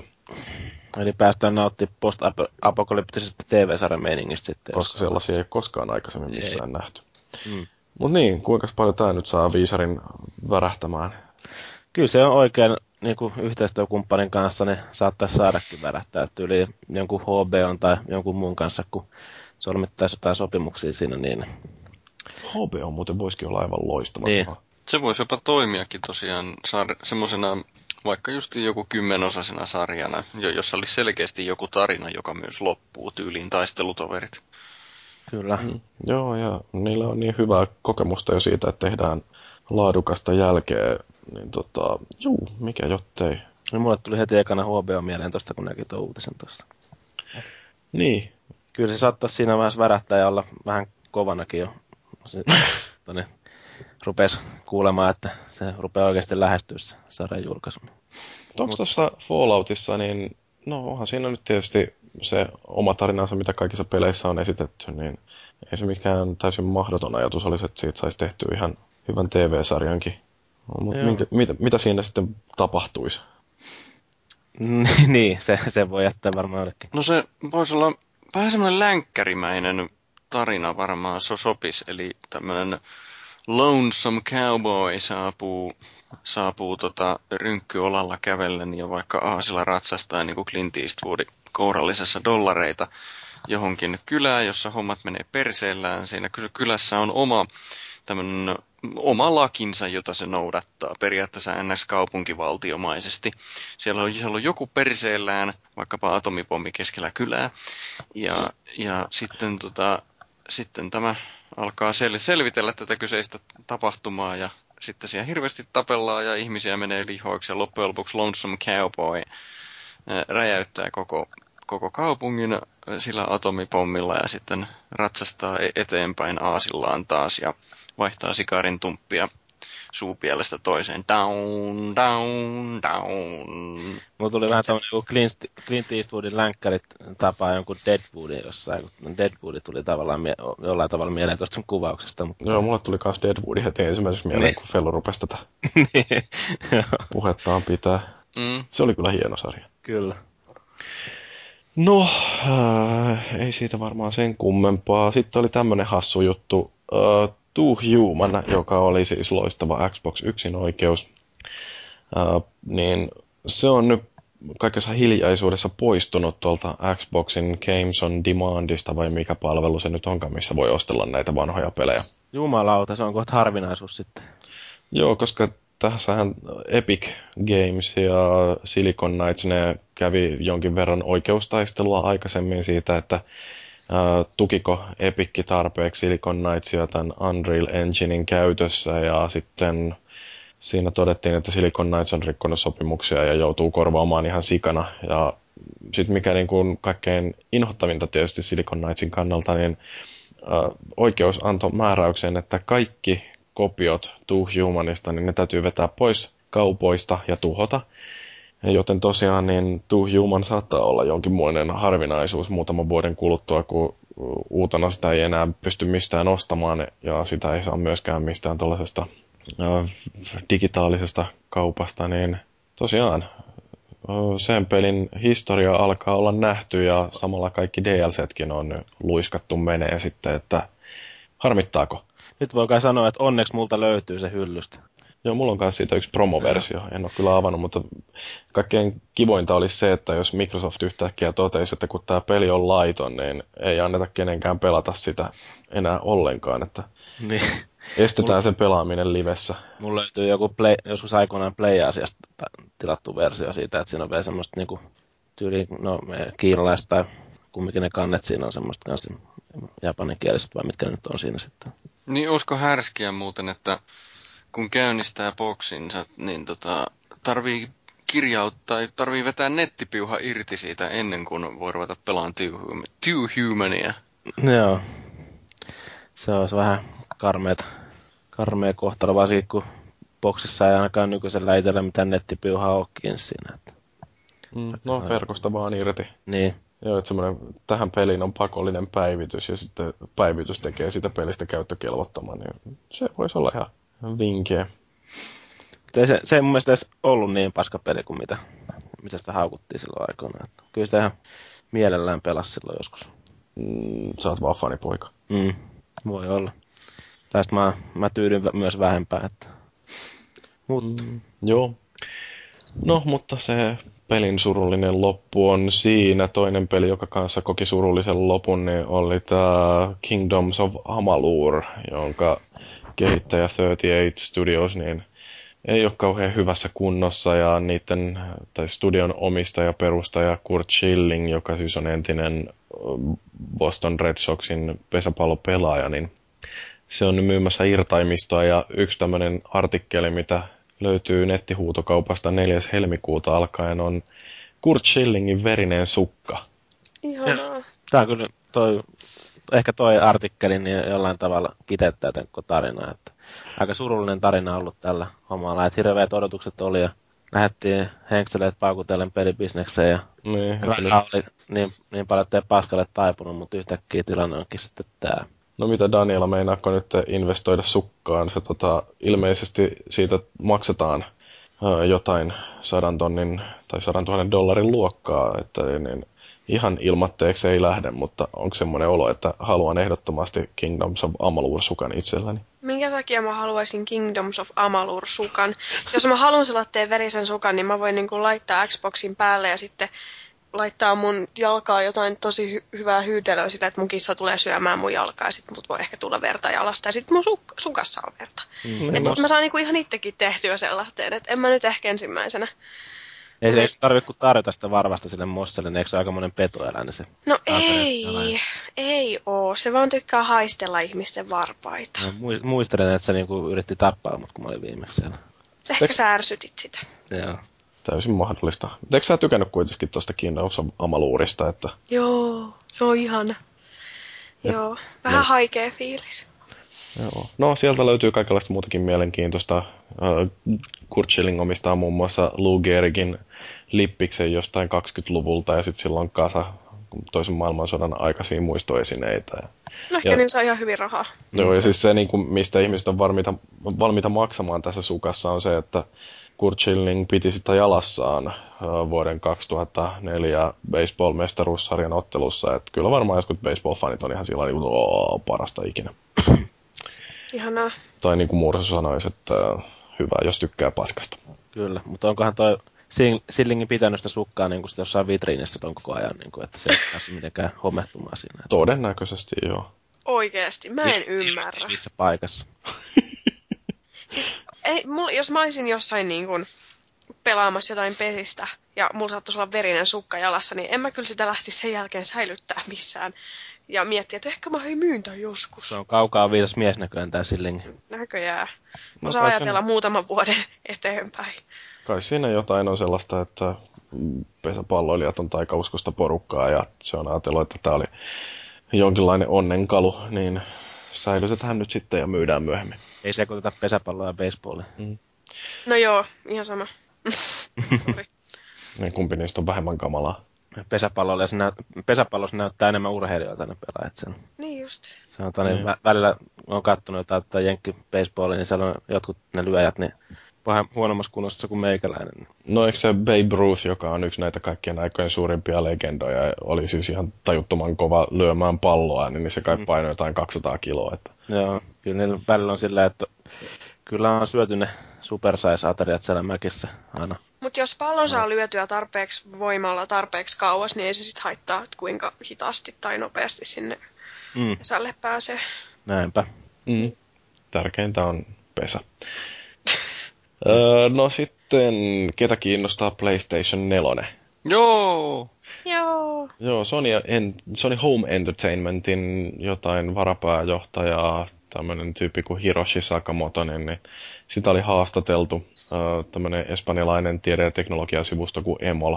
Oli saanut haastattelun ja siinä sitten tämä Sakamoto oli vihjassu, että mahdollisesti toukokuussa kuullaan jotain konkreettisia tietoja PlayStation 4, että ei tarvitse ihan edes E3 asti odottaa, että kuullaan siitä uusia juttuja.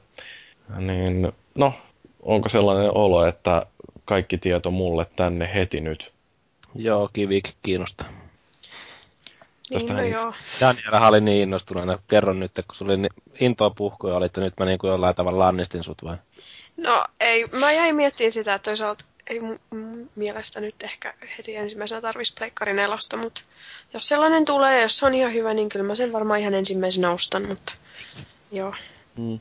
Mä en ja. osaa sanoa tähän kohtaan nyt yhtään mitään, mä oon vähän, että riippuu, ja. mitä ne sanoo siitä. Niin, no siis omalla tavalla niin kuin itse kiinnostaa aina niin kuin uusi tekniikka, että no toi Wii Ukin nyt on jäänyt tällä hetkellä vielä ostamatta, mutta tota, tietenkin näissä on sitten vähän enemmän noita hevosvoimia näitä, niin siinä mielessä on ihan kiinnostavaa nähdä, että mitä sieltä on sitten tulossa, mitä kaikki nimikkeet sinne Pleikkarin jossain vaiheessa niin kuin julkistetaan, niin sehän nyt aika paljon sitten vaikuttaa siihen ostopäätökseen sitten, että tuleeko se heti julkaisupäivänä revittyä kaupoista vai viivitteleekö siinä sitten vähän pitempäästä?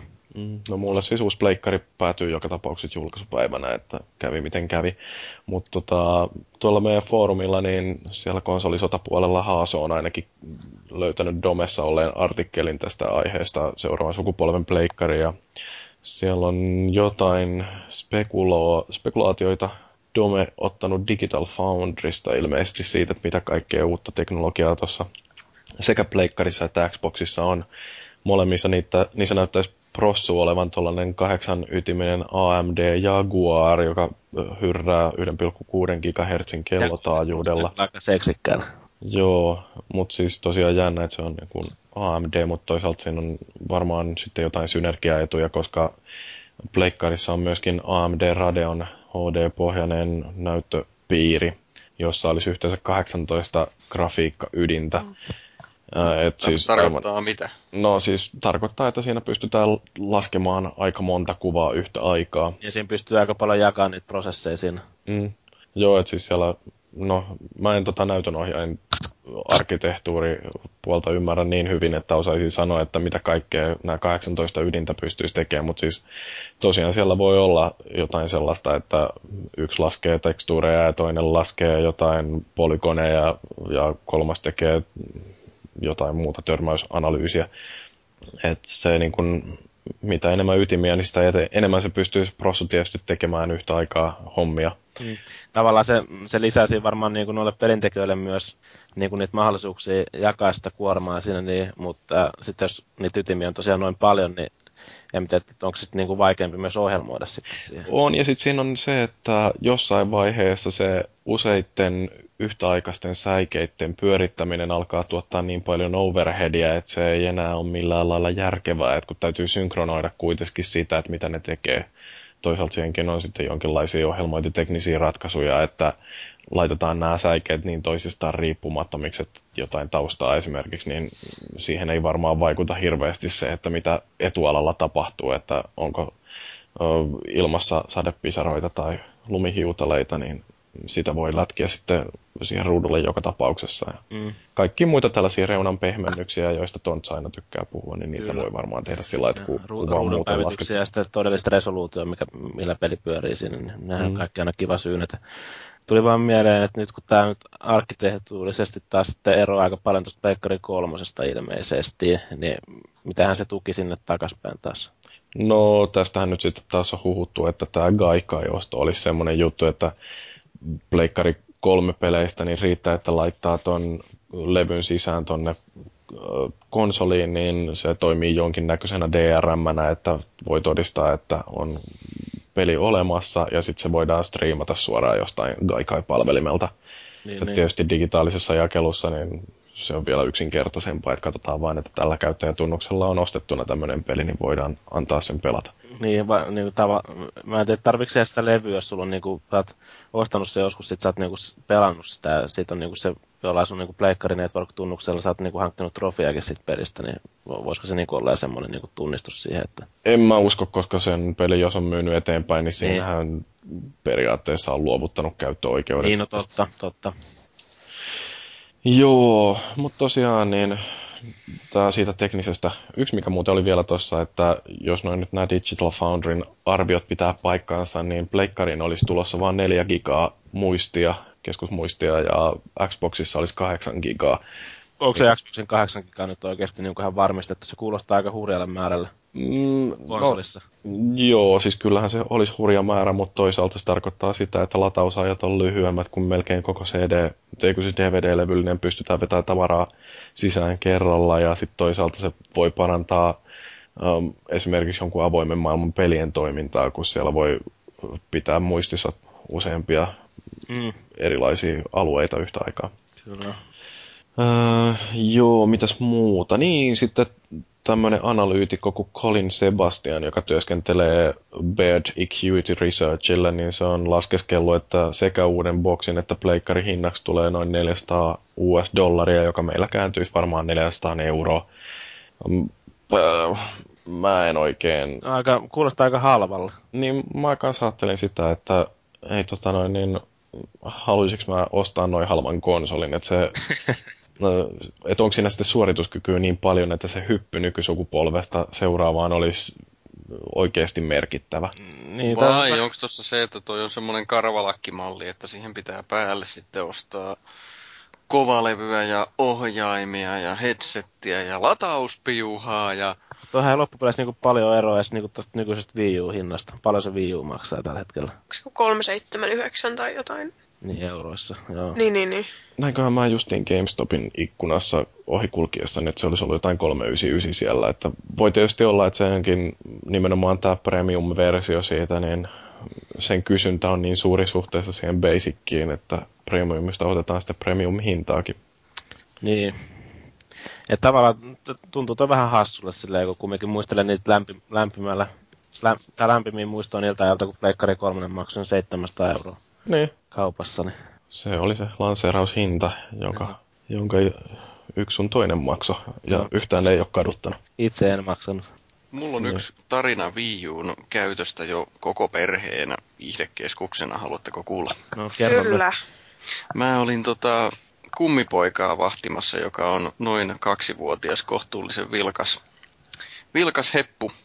Niin tota, mä mietin, että mitähän, mitäköhän mä saan pidettyä sitä paikallaan. Niin mä laitoin Usta ton, ton, ton, ton YouTuben päälle ja sitten mä laitoin pyöriin näitä Olipa kerran elämä jaksoja. Ja sitten, aina, sitten välillä vähän hiimänniä siihen väliin ja muuta. Niin mä huomasin aika tarkasti, että kun kymmenen minuutin välein vaihtoi sitä ohjelmaa, niin, niin poika pysyi hyvin tiiviisti siinä tota, paikallaan. Että se kiinnosti, kiinnosti hyvin tarkasti ainakin kymmenen minuuttia se täytyy se ohjelma. tuommoisia laatusarjoja näyttänyt, mitä itsekin on tullut lapsuudessa katsottua. Kyllä. Joo, tämä nyt, tämä nyt oli tietysti tämmöistä, mä näytin just sen takia näitä vanhoja sarjoja, koska mä tiesin, että ne on hyviä. Et, et tietysti. taistelujaskaa pyöri sinne. Öö, en tiedä mikä se on. Joo, sun täytyy joskus katsoa YouTubesta taistelujaska nimimerkillä. Siellä on vähän vedetty uudestaan Hiimenin päälle ääni siinä. Okei. Okay. Mutta tota, joo, mä oon itse kanssa kuullut joiltain kavereilta, joilla on muksui näin, niin kuulemma Netflix on kanssa nykyään aika kova siinä, että saa muksu istuttua siihen, kun se on se lastenpuoli siinä, niin pystyy laittamaan pyörin niitä lastenohjelmia. Mitäs tämän uuden PS4 ohjainpolitiikka? Niin no siitähän on nyt puhuttu, että Pleikka 4 ohjaajan ei välttämättä olisi tällainen vanhanmallinen DualShock, vaan että siinä olisi lisätty muun muassa biometriset tunnisteet tai tunnistimet kahvoihin, siis jotain sormenjälkitunnistimia tai jotain, joka katsoo, että hikoileeko kädet pahasti, mikä on joku pulssi. Kuulostaa aika high No joo, kyllähän se kohtuullisen high onkin. Ja sitten siinä olisi myöskin tällainen Wii U-tyylinen LCD-näyttö, mikä ainakaan mua nyt ei millään lailla sykähdytä. Olisiko Ei tatit, olisiko tatit oikeassa paikoissa, niin kuin Xbox-ohjelmassa? Niissä mm. väärissä paikoissa. Oikeassa. Mm, Toivottavasti Sony te korjaa virheensä ja laittaa tatit oikeaan ei paikkaan. huomaa, että ihmisillä vasemman käden peukalo on eri asennossa kuin oikean käden peukalo.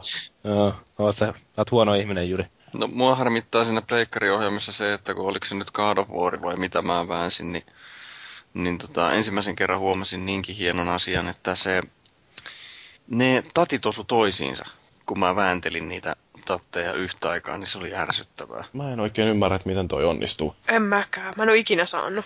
Ei, ei se kyllä ole mahdollista varmaan, mutta tota, niin, Jos mä nyt tässä näin, mulla on DualShock Mulla- kourassa, niin tähän jää tuollainen sentin verran rakoa, kun nämä vääntää mahdollisimman lähelle toisiaan. varmaan sormet voi kyllä osua toisiinsa, mutta ei välttämättä miekat ei varmaan kalada kumminkaan. Okei, no varmaan kysymys oli sitten siitä, että mulla so- sormet osu toisiinsa, kun... Sä et vaan osaa. No niin, mä, mä oon tottunut pyörittämään sitä Xboxin tattia, niin siinä saa pitää sormiansa mitä haluaa. Mutta siis- se on niinku ihmisen kädelle paremmin muotoiltu tuo Xboxin ohjaaja, että se on niinku paremmin käteen sopiva eikä toinen pikkulelun tuntuinen niinku tää. Meillä Niin on siis- tästä kyllä Paavon, Paavin kanssa aina taisteluita. Mun mielestä Xbox-ohjaaja on paljon hankalampi, koska mulla on niin pienet kädet, ja sitten taas pleikkari-ohjaaja on ihan loistava, koska mulla on niin pienet kädet. Eli pitäisikö sanoa, että Xbox-ohjaaja on suunniteltu enemmän tosi, tosi miehelle ja sitten toi niinku naiselle toi pleikkariohjaaja enemmän. Ei, vaan vaikuttaa ihan se, että minkä kokoinen käsi on ihmisellä. Niin. Eli pleikkariohjaaja naiselle ja Xbox-ohjaaja miehelle. Siinä kuulit, Jyri. Mm, no, mulle toi nyt ei ole minkäänlainen ongelma. Mun mielestäni se on tärkeintä, että tatti sopii naisen kätiin. No joo, mutta No niin. sitten, Niin just. Poikaa. no sitten tota, noin, niin vielä näistä pleikkarijutuista, niin tuolla Ivalossa oli tällainen pikku hassu tapahtuma. Siellä joku tällainen ö, kovin yrittelijäs nuori herra niin oli tilannut Nordisk-filmiltä 300 PlayStation 3 itsellensä, ilmoittanut, että päivää olen täällä ää, Ivalon Elisan myymälässä töissä ja meille pitäisi tulla tänne 300 PlayStationia, voitteko lähettää ne tänne mun kotiosoitteeseen. Niin, no Oliko Nordisk, niinku oikeasti missään sitten ollut? No kun mun ymmärtääkseni, jos mä nyt luin oikein tämän uutisen, niin se ei ollut missään tekemisessä Elisan kanssa. Tää Et sillä ei ollut mitään kaifari. mailia, millä se olisi voinut kusettaa tai jotain muuta. Et onhan tässä nyt jotain, niin kuin, ei Norriskillakaan varmaan olla, ollut, olla oltu ihan hereillä niin kuin tässä tilanteessa sitten, kun se on niin kuin, pystynyt hoitamaan tämmöisen tilauksen sinne. Joo, ootas nyt mä katson. että- Katsotaan. No, Edistys, se, Ivalo, joo. Tai aika, ihan, siis täytyy nostaa hattua kaverille, että on No, lähtenyt tämmöiseen hommaan mukaan. No minä en, minä en nosta hattua, jos on, jos on niin typerä, että mä antaa helvetikki kotiosoitteensa. Tämä, tämä vastaa suurin piirtein samaa kuin jossakin oli, että joku ryösti pankin elektronisesti ja antoi oman tilinumeronsa. Niin just. joo, no mutta siis niin kuin nerokasta kuitenkin, että se onnistui myymään näistä konsoleista 89 kappaletta, sai niistä noin 15 000 euron tilin, että ähm, ihan hyvin kannatti, mutta siis niin kuin melkoinen criminal mastermindi täytyy Kauan siinä olla. kesti, että se jäi kiinni. en mä tiedä, 15 minuuttia. Ähm, siis uutisen mukaan rikos tehtiin tammi-helmikuussa vuonna 2011 ja kuinkahan kauan No tässä nyt sitten tuomio kesti. varmaan kesti. Mutta jos on melkein kaikki kerännyt myymään, niin on siinä jotain niinku... No ei siis 300 kappaletta tilannut ja 89 saanut niistä myytyä, että 211 palautettiin sitten takaisin Nordiskille. Joo. Mutta tosiaan niin arvoltaan 29 000 euroa tämä osuus sitten näistä tilauksista, jota, jotka jäi kateisiin, että hyvin tehty, hieno mies. Mm. Mutta niin, se on just tälleen, kun on tuolla Lapissa ja mitään muuta tekemistä, niin jotain täytyy aina keksiä sitten. Niin, Ja jotain jännitystä elämään. niin että mitä nyt suomalaiset tekee talvisin, juo viinaa ja paneskelee ja pelaa PlayStationilla. Ja vetää huumeita varsinkin Rovaniemellä. No huumeita lukuun ottamatta kuulosti ihan hyvältä. Okei. No joo, mutta mä luulen, että me seuraavaksi voitaisiin siirtyä tähän meidän viikon keskustelun aiheeseen, joka on foorumin katsaus. Daniela on käynyt kaivelemassa vähän vanhemmista ketjuista ö, aiheita ja rupatellaan niistä, mutta pidetään sitä ennen lyhyt tauko. No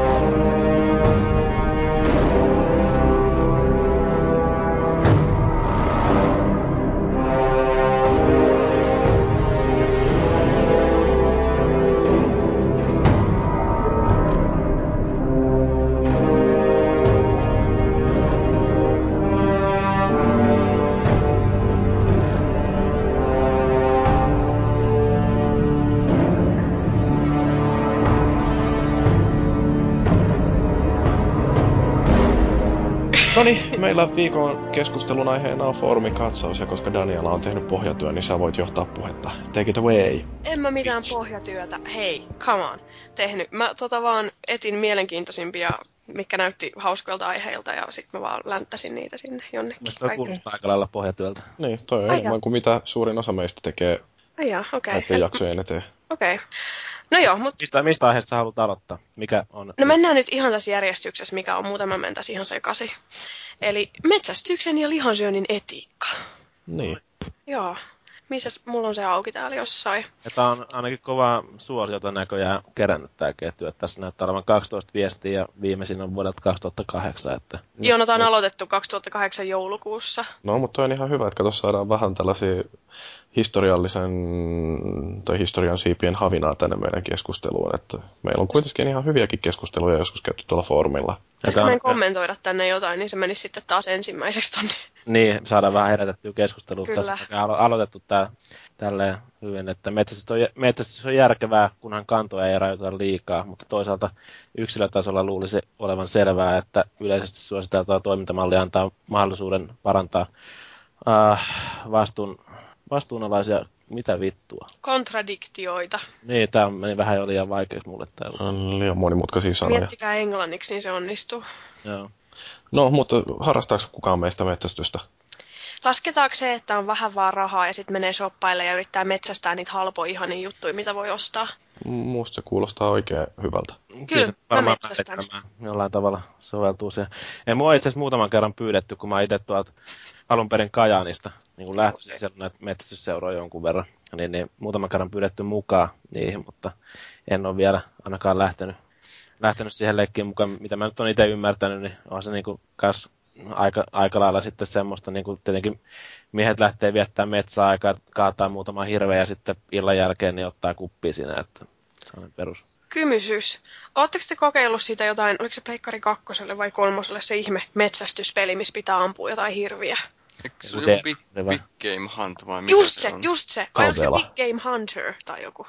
Jotain semmoista Borderlandsin uusi lisäosa on Sir Hammerlocks Big Game Hunt. Mulla tuli siitä mieleen, että siis eikö sellaisesta ollut ihan teeman mukainen pelikin? Oi ei. Joo, tosi kiva Joo. varmaan. Mä Mä en vaan haluaisi ikinä tappaa mitään pörröstä juoksevaa pupua. Mm, voidaan sitä vaan kiduttaa. Ei! Tästä muuten niin oli joku tämmöinen piiloka, piilokamera juttu, tota, että oli niinku tämmöinen avokeittiö ja sitten oli, että, että tota, on rabbit stew, on, eli siis mikä se nyt on sitten, jänismuhennosta. Niin, jä, jä, jänismuhennosta on tota, ruokana, niin että haluat, haluatko jänismuhennosta? Että joo, no tota, no tää on niinku tämmönen tee se itse keittiö, että haluaisit tehdä itse sen muhennoksen. Joo, kyllä se käy, mä kokkailen usein ja muuta, niin, niin sitä, se nosti semmoisen kanin pöytään ja antoi lihakirveen sille, sille emmolle siitä, että no niin, nyt aloitetaan. Siitä niin, siitä lähtee. Siitä lähtee kokkailu. No, no yllättäen kukaan ei sitten enää tehnytkään, että Joo. Mutta mun on pakko sanoa, että hirveliha on kyllä hyvää. on joo, ja punasta kun Joo. punainen.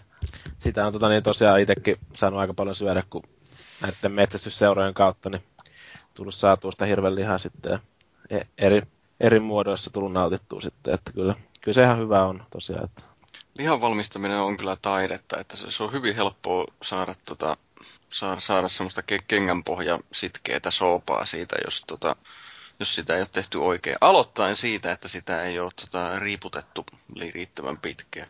joo. Oot sä kuin kokki ammatiltas? No mä opiskelen kokiksi. Ah, okei. Okay. Okei, okay. hyvä, hyvä. Joo. Mutta onko kenenkään mielestä tappaminen kiva ja käykö joku sen takia metsässä? Mä en ainakaan menisi. En vaikka maksettaisi. Muuten tästä teemasta mä kattelin joskus, oliko se A-studiota vai mitä, niin siinä haastateltiin joku, jostain muusta aiheesta tota Gustav Heklundia, eli tätä entistä puolustusvoiman komentajaa, niin se puhuu metsästämisestä, niin se sanoi, että ei se tappaminen ole se pointti, vaan se on se, se, on se vaaniminen ja metsässä oleminen ja että se, se miten se, että uh, the, ja- the, the chase is better than the catch. Niin Niin, ja- se, ja sit se loppupalkinto, kun sä saat sitten oikeasti jotain, jotain sitten, että niin, myös kaadettua siinä varmaan, voisi kuvitella. Mm. Että se loppu kaato sitten kanssa sitten. Et ei välttämättä tosiaan se tappaminen, mutta tosiaan se koko homma, että kun sä oot siinä eikä vaanannut ja niin kuin odottanut pitkään ja kun sä oot sitten oikeasti jotain kotiin vietävääkin siitä, niin, niin Joo, siis koska jos ideana on se tappaminen, niin kyllä varmaan löytyy helpompiakin konsteja kuin se, että istuu tosiaan puskassa jonkun kiväärin kanssa ja odottaa jotain lintua. Kuulostaa melkein hauskalta. Mut mä voisin kyllä mennä ihan niin kuin metsästään jonnekin paintball-mettään jotain pelikavereita. Mm. Mennään pelaan paintballia. Meidän pitäisi joskus järjestää se paintball. Joo, ja laser tag. Jumon kekka. Kyllä. Joo. La- laser tagistakin on kyllä aika pitkä aika, kun on itse viimeksi vääntänyt. Mä en ole käynyt ikinä. En ikinä. Niin. Mä oon varmaan kymmenen vuotta sitten viimeksi käynyt. No niin, korkea aika. Tehdään siitä ketju. Mm. No mutta mitäs hei, kun nämä eläinten suojeluyhdistykset tai mitä nämä on niin kuin kaikki oikeutta eläimille ja People Animalio. for Ethical Treatment for Animals, niin kun ne, ne nyt tietysti vastustaa tätä, että perkele mitään eläimiä kiusata, että niitä saadaan syödä, niin nehän on sitä mieltä, että myöskin toi eläimien pitäminen, pitäminen lemmikkinä on aika moraalitonta, niin niin. No ens, ensinnäkin esimerkiksi kotikissa, se ei selviäisi luonnossa yksin hirveän pitkään aikaa, jos se on niin ollut, niin no joo, niin, et, tai koirat. Eihän siis, ne jota, I... jota niin nyt pidetään lemmikkeinä, niin eihän ne nyt hirveän hyvin loppujen lopuksi välttämättä sitten selviäisi pidemmän päälle luonnossa, koska ei niillä ole semmoista omaa ekolokeroa sinne. Mä luulen, että pointtina on se, että kun että tota, tämä lihateollisuus, kun ihmiskunta on niin paljon ja tarvitaan sitä lihaa niin paljon, niin joku lehmäkin, niin se tarvii sitten niin paljon laiduntilaa ja kaadetaan jotain sademetsiä sen tieltä. Et niin kuin, kyllä mä kannatan sitä, että esimerkiksi lihansyöntiä voi vähentää ja muuta vastaavaa, mutta, mutta sitten justiinsa nämä lemmikkieläimet ja opaskoirat sun muut vastaavat, niin ihmisethän on aina hyödyntänyt eläimiä ja päinvastoin kyllähän eläimetkin hyödyntää toinen toisiaan alkaen siitä, että ne syö toisiaan. Että... Mm. Mä en kyllä yhtään tiedä, mihin, mihin, mitä sä ajoit takaa, mutta okei. Okay. Liittyen tästä aasinsillasta, onko eettistä pitää lemmikkieläimiä, niin mun mielestäni sillä ei ole... Jos sä pidät sitä hyvin. Joo. Niin, mutta kun siis... sekään ei ole näiden eläinsuojelijoiden mielestä olennaista, vaan se on kategorisen väärin pitää lemmikkejä. Mutta se on mielestäni aika karme, että tuli vaan tuosta lemmikkielämän hyvin pitämisestä mieleen, kun tota, niin, jotkuhan pitää esimerkiksi semmoisia niin kesäkissoja tyyli jossain mökillä ja sitten jättää ne sinne kesän jälkeen. No se on kyllä sairasta. Sinne en mökkimaastoon, niin tota, mulla on itsellä semmoinen henkilökohtainen kokemus sitten silleen, että tuolla niin kuin entisessä mummolassa se on niin kuin nykyään sitten on porukoittaa näiden niin kuin omistuksessa paikka. Siinä niin kuin mummo ei enää elossa, kepet mullet vaan mummolle, niin tota, öö, siis sinne tuli joskus tota, ja joskus niin kesän lopussa niin semmoinen kissa niin kuin pyöri siihen alueelle ja sillä ei niin kuin löytynyt mistään omistajaa ja sitten, niin sitä aina ruokittiin siinä ja se oli sitten loppupeleissä niin kuin monta vuotta. Siinä se nimettiin Mirriksi. Tota, niin se oli siinä niin enemmän tykkäsi olla pihalla, mutta tota, jonkun verran kävi aina siinä sisälläkin ja niin rupesi kiintyä niin kuin sen porukkaan. se oli varmaan niin kuin jostain niin kuin lähi, siinä on aika paljon niin kuin siis kesämökkejä, niin varmaan joku mökkiläinen oli vain niin jättänyt sen sinne. Niin, mutta onneksi se niin kuin löysi sitten tuolta sitten me mum, mummolla lä, lä, lähettivät sitten niin sen NS-koodin sitten, että niin kuin talvellahan se nyt kävisi jossain pankolla siellä hellan päällä makoilemassa ja lämmittelemässä. Se oli vähän enemmän sisällä, sisällä sitten, mutta talvellakin se kävi aika paljon seikkailemaan kumminkin sitten ulkona. Että... No, on mun mielestä ihanaa, että sit niinku just kesäkissoille annetaan uusi koti, koska se on ihan sairasta, että niitä otetaan kesäksi joku kiva pikku kissanpentu ja sitten se vaan hylätään. Munkin kissa mm. saattaa itse asiassa olla joku sellainen, koska se löytyy kaksi vuotta sitten syksyllä Helsinki-Vantaan lentokentältä nälkiintyneenä ja sillä oli yhdeksän punkkia. Sitten kaksi lentoemäntää pelasti se ja sitten mä sain sen. Joo.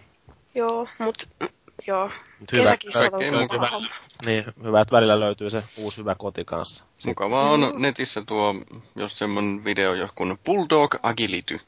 Eli, tota, eli Bulldogki mm, kauhean, kauhean innostuneena juoksee tämmöistä tämmöistä tämmöistä koirien temppurataa, ja kun se ei ole mikään niin hirveän erikoisen notkea otus se pultakki justiinsa, niin se on, se on jokseenkin hu- huvittavan näköistä, kun into on ihan 110, mutta sitten se liikkeiden sulavuus on ehkä siellä lähellä nollaa, niin... Koirat on niin loistavia eläimiä, siis Mä Mm. mm. niin että jos äh, täytyy verrata kissoja ja koiria, niin mä oon kyllä niin viimeisen päälle koira-ihminen, että Kissat on vähän sellaisia, ja nyt huomio, mun äitelläni on aina ollut kissoja, ja sitten mun kaverilla oli 20 vuotta kissa. Että kyllä mä kissoistakin tiedän, mutta kissat on vähän sellaisia semmoisia hienopieruja tai tällaisia, tällaisia kuningatar-elkeisiä, hyvin itsetietoisia Ei ole, se otuksia riippuu noin ihan yleensä. kissasta. Aha, no okei. No sitten on ollut vaan näitä naaraskissoja, mikä mulla on. Siis esimerkiksi tämä mun Mooses, niin sehän syö ihan mitä vaan, kuivat lennän, leivänkaannikat, nukkuu ihan missä vaan, kaatuu aina selällensä hyvissä kohdissa. Hei, Ja se on mies. Joo, on sit se, vie, mies. sit se vie kuorsaa mun vieressä. Ja Niin, nu- se on mies. Päällä. Mitä sä odotat? Se on Mut- mies. Ei, mutta ihan oikeasti se on niinku ihan tosi paljon, niinku, että kissoillakin on eri piirteitä ja eri ro- ro- rodusta riippuen. riippuen. Miksi mä saa puhua? Se on tää kielikoru, saatana. Niin, niin tota, ihan eri rodusta riippuen, niin ne on ihan erilaisia. Roduista riippuen. Voi helvetti! Puhukaa te! Sä oot juonut liikaa teetä. No näköjään. Joo, moi. mm. Niin, Mut mutta mä- mä... mikäs toi oli toi keskustelun aihe tähän liittyen? Että lemmikit. Että onko lemmikkien pitäminen kategorisesti väärin? No, ilmeisesti me nyt toteamme tässä liikuttavassa yksimielisyydessämme, että emme kannata tätä kyseistä kantaa. Mm. Joo, Totean- ei kun tuolla foorumilla vaan ol- oli tää näin tää lemmikkieläimistä ketju ihan, että niin, niin, ei siellä kai noin syvällisiin pohdintoihin menty, mutta Ei kaikki vaan kertoa, että millaisia niillä on ja miten ne ei jaksa hoitaa kissoja. niistä. Mm. Onko Pitäisikö lihan... laittaa kyllä Mooseksesta joku sinne, että voi mennä Pitää tykkäämään varmaan laittaa Mooseksesta kuvaa ja linkki Mooses Fan Clubiin. Ja laittaa, laittaa tämän podcastin sinne juttuun sitten. joo. Mm. Keskustellaanko me lihansyönnin kestävästä kulutuksesta? eikö me keskusteltu se jo? No joo. No voi harmi, musta me päästiin vaan alkuun, mutta ei se mitään, ei se ole päivän aiheenakaan. Ehkä puhutaanko fobioista? Puhutaan vaan. Fobiat on kivoja. Niin On onkin. vai? Mulla on arachnofobia. Okei. Okay. Siis jos mä näen hämähäkin, niin mä menen ihan... Joo, ei hyvä. Mulla on lievä korkean paikan kammo. Mulla on aika paha korkean paikan kammo. Mikä se oli akrofobia, kun se oli? Niin, mulla, mulla ei ole korkean paikan kammoa, mutta mulla on ehkä semmoinen, niin kuin, että jos joutuu oikein niin kuin ahtaaseen tilaan, niin sitten että niin, se saa, Klaustrofobia, niin, niin. että saattaa olla ehkä vähän sitten sellainen inti. Hei! AJ, mä laitan sulle linkin. Mä katoin netistä, siellä oli joku espanjalainen tai joku, joku mikä toi on, mm. öö, joka tekee piilokameraohjelmaa. Niin ne oli tehnyt ihan törkeän tempun. Oliko se se hissijuttu? Just se hissijuttu. Voi Jesus, se oli karsee. AJ, oot sä nähnyt sen? En ole nähnyt. Siis siinä tota, ohjattiin ihmiset hissiin, sitten ne menee siihen, sitten se näyttää siltä, että siinä niinku muuttuu ne numerot, että se hissi kulkee jonnekin. Ja sitten siinä alkaa vähän niinku noi ö, valot reistailee, sitten valot menee kokonaan pois, ja sitten sieltä hissin sivusta kiipee sinne sisälle sellainen niinku pikkutyttö, jolla on nukke kädessä, vai onko sillä edes nukke ja hiukset No, se on niinku sekaisin. jostain Ring-elokuvasta. Se Joo. On niin. Sitten sit kun valot tulee takaisin, niin ne ihmiset siinä hississä, siinä on kaksi, maksimissaan kaksi, yleensä yksi ihmistä, ja sitten ne näkee sen ja ne alkaa huutaa. Ja sitten taas valot menee jotain, ja sitten tyttö häviää siitä, ja sitten valot tulee takaisin, ja sitten tyttö taas on siellä. Ja sitten jossain vaiheessa tyttö niin kävelee sitä kohti ja alkaa kiljuun ihan täysillä. Ja sitten ne ihmiset on ihan niin kuin kakkahousussa siellä. Mä laitan kyllä linkkiä siitä, se on ihan Joo, täytyy ihmetellä se, että Joo, ihan silleen kiva, että niinku suljettu tila ja sitten siellä tapahtuu tollasta. Että mä ainakin, mä joutuisin johonkin tosi vakavaan psykoosiin sen jälkeen. Mu- muuten tämä reagoiminen yllättäviin tila- tilanteisiin, niin kun on kattellut noita jenkkiläisiä näitä kotivideoita, joissa ne pelottelee justiin toisiansa siinä milloin milläkin, niin aika tavallinen reaktio on se, että tota, ei aina siis kylläkään, mutta aika useasti sillä lailla, että, että kun nainen pelästytetään, niin alkaa huutaminen ja pakeneminen, ja sitten kun mies pelästytetään, seuraa karjahdus ja kohdetta turpaa vetäminen. Joo. Tuli itse asiassa mieleen tuosta noin jo, jollain tavalla niin kuin se, öö, ka- kattonut tätä poliisit-sarjaa jonkun verran niin kuin siihen viime tuotantokaudella, niin siinä kysyttiin niin kuin jotain jätkää, että minkä takia se kävi hyvin päälle, niin haasteltiin siinä, niin kuin no, poliisit kyseli siinä, niin, niin, niin se kuulemma ennalta ehkä semmoisen tilanteen, että toinen tyyppi olisi voinut hyökätä sen kimppuun. Se, Siis mikä? Se, se, siis, ta, niin, se oli siinä jossain baari ulkopuolella vetänyt jotain tyyppiä sen takia turpaa, koska se epäili, että se saattaa käydä sen kimppuun, vaikka mitä ei ollut tapahtunut siinä. Et se oli niin kuin, vaan niin kuin varmuuden vuoksi lyönyt turpaa se toista jätkää siinä vieressä. Ah, no sehän kiva. Joo, se on mun mielestä aika hyvä selitys poliisille. Joo. Ba- baarin Joo, jälkeen. Joo, voi olla, että poliisi ei ehkä ihan niele selitystä. All right. En, ennaltaehkäisevä turpaanlyönti. Mä muuten katoin tästä foorumilta, niin täällä on tosi monella hammaslääkäri, pelko ja korkein kammo, tai jom, Joo. jompikumpi. Ja ahtaan paikan kammo näyttää olevan kanssa. Joo, ja äänekkäät naiset oli jollain. Joo, mä en tiedä missä yhteydessä, sängyssä vai jossain muualla. Pitäisiköhän Siellähän se on kysyä? kaikkein parasta. Niin. No sittenkin tota, niin, vähän karmeita, jos sieltä jotain poronleffojen kliseet rupeaa tulee niinku huutoa silleen, niinku, että vielä englanniksi, niin sit se ei välttämättä ole mitään ihan ka- kaikesta kiito- kiihottavimpaa, mutta kuitenkin. Mites muuten, kun mä huomasin vaan, että on jo joku listannut läheisten kuoleminen, niin onko kenelläkään muulla tollaista pelkoa? Mä en niinku pelkää, että se tapahtuu kohta, mutta sitten kun se iskee, niin mähän menen ihan silleen... Niin kuin, että mä en niinku koko ajan elä sellaisessa pelossa, että apua mun isi kuolee kohta. Mm. Vaan, mutta sitten jos niinku... Niin, en mä osaa sanoa. Joo, no ei, joo, ei tätä nyt itsekään niinku silleen, ainakaan niinku mieti silleen, että kai se niinku pitää silleen miettiä, että jos joku oikeasti niinku pelkää sitä, että ne, ne kuolee siitä, niin, tai niinku joku läheinen kuolee. Mutta en, mä en ainakaan itse silleen osaa miettiä sitä tilannetta. Että sittenhän se on hirveä paikka, jos joku kuolee, mutta se on taas sitten eri asia, että ei se enää niinku mikään pelko siinä vaiheessa ole sitten. Mm, No, kaikki kuolee joskus, että se ei kun... Niin, No Jyrillä varmaan nyt on jo ikääkin sen verran, että varmasti on jo läheisiä kuollut. Että... No, Niin niin kuin- mullakin.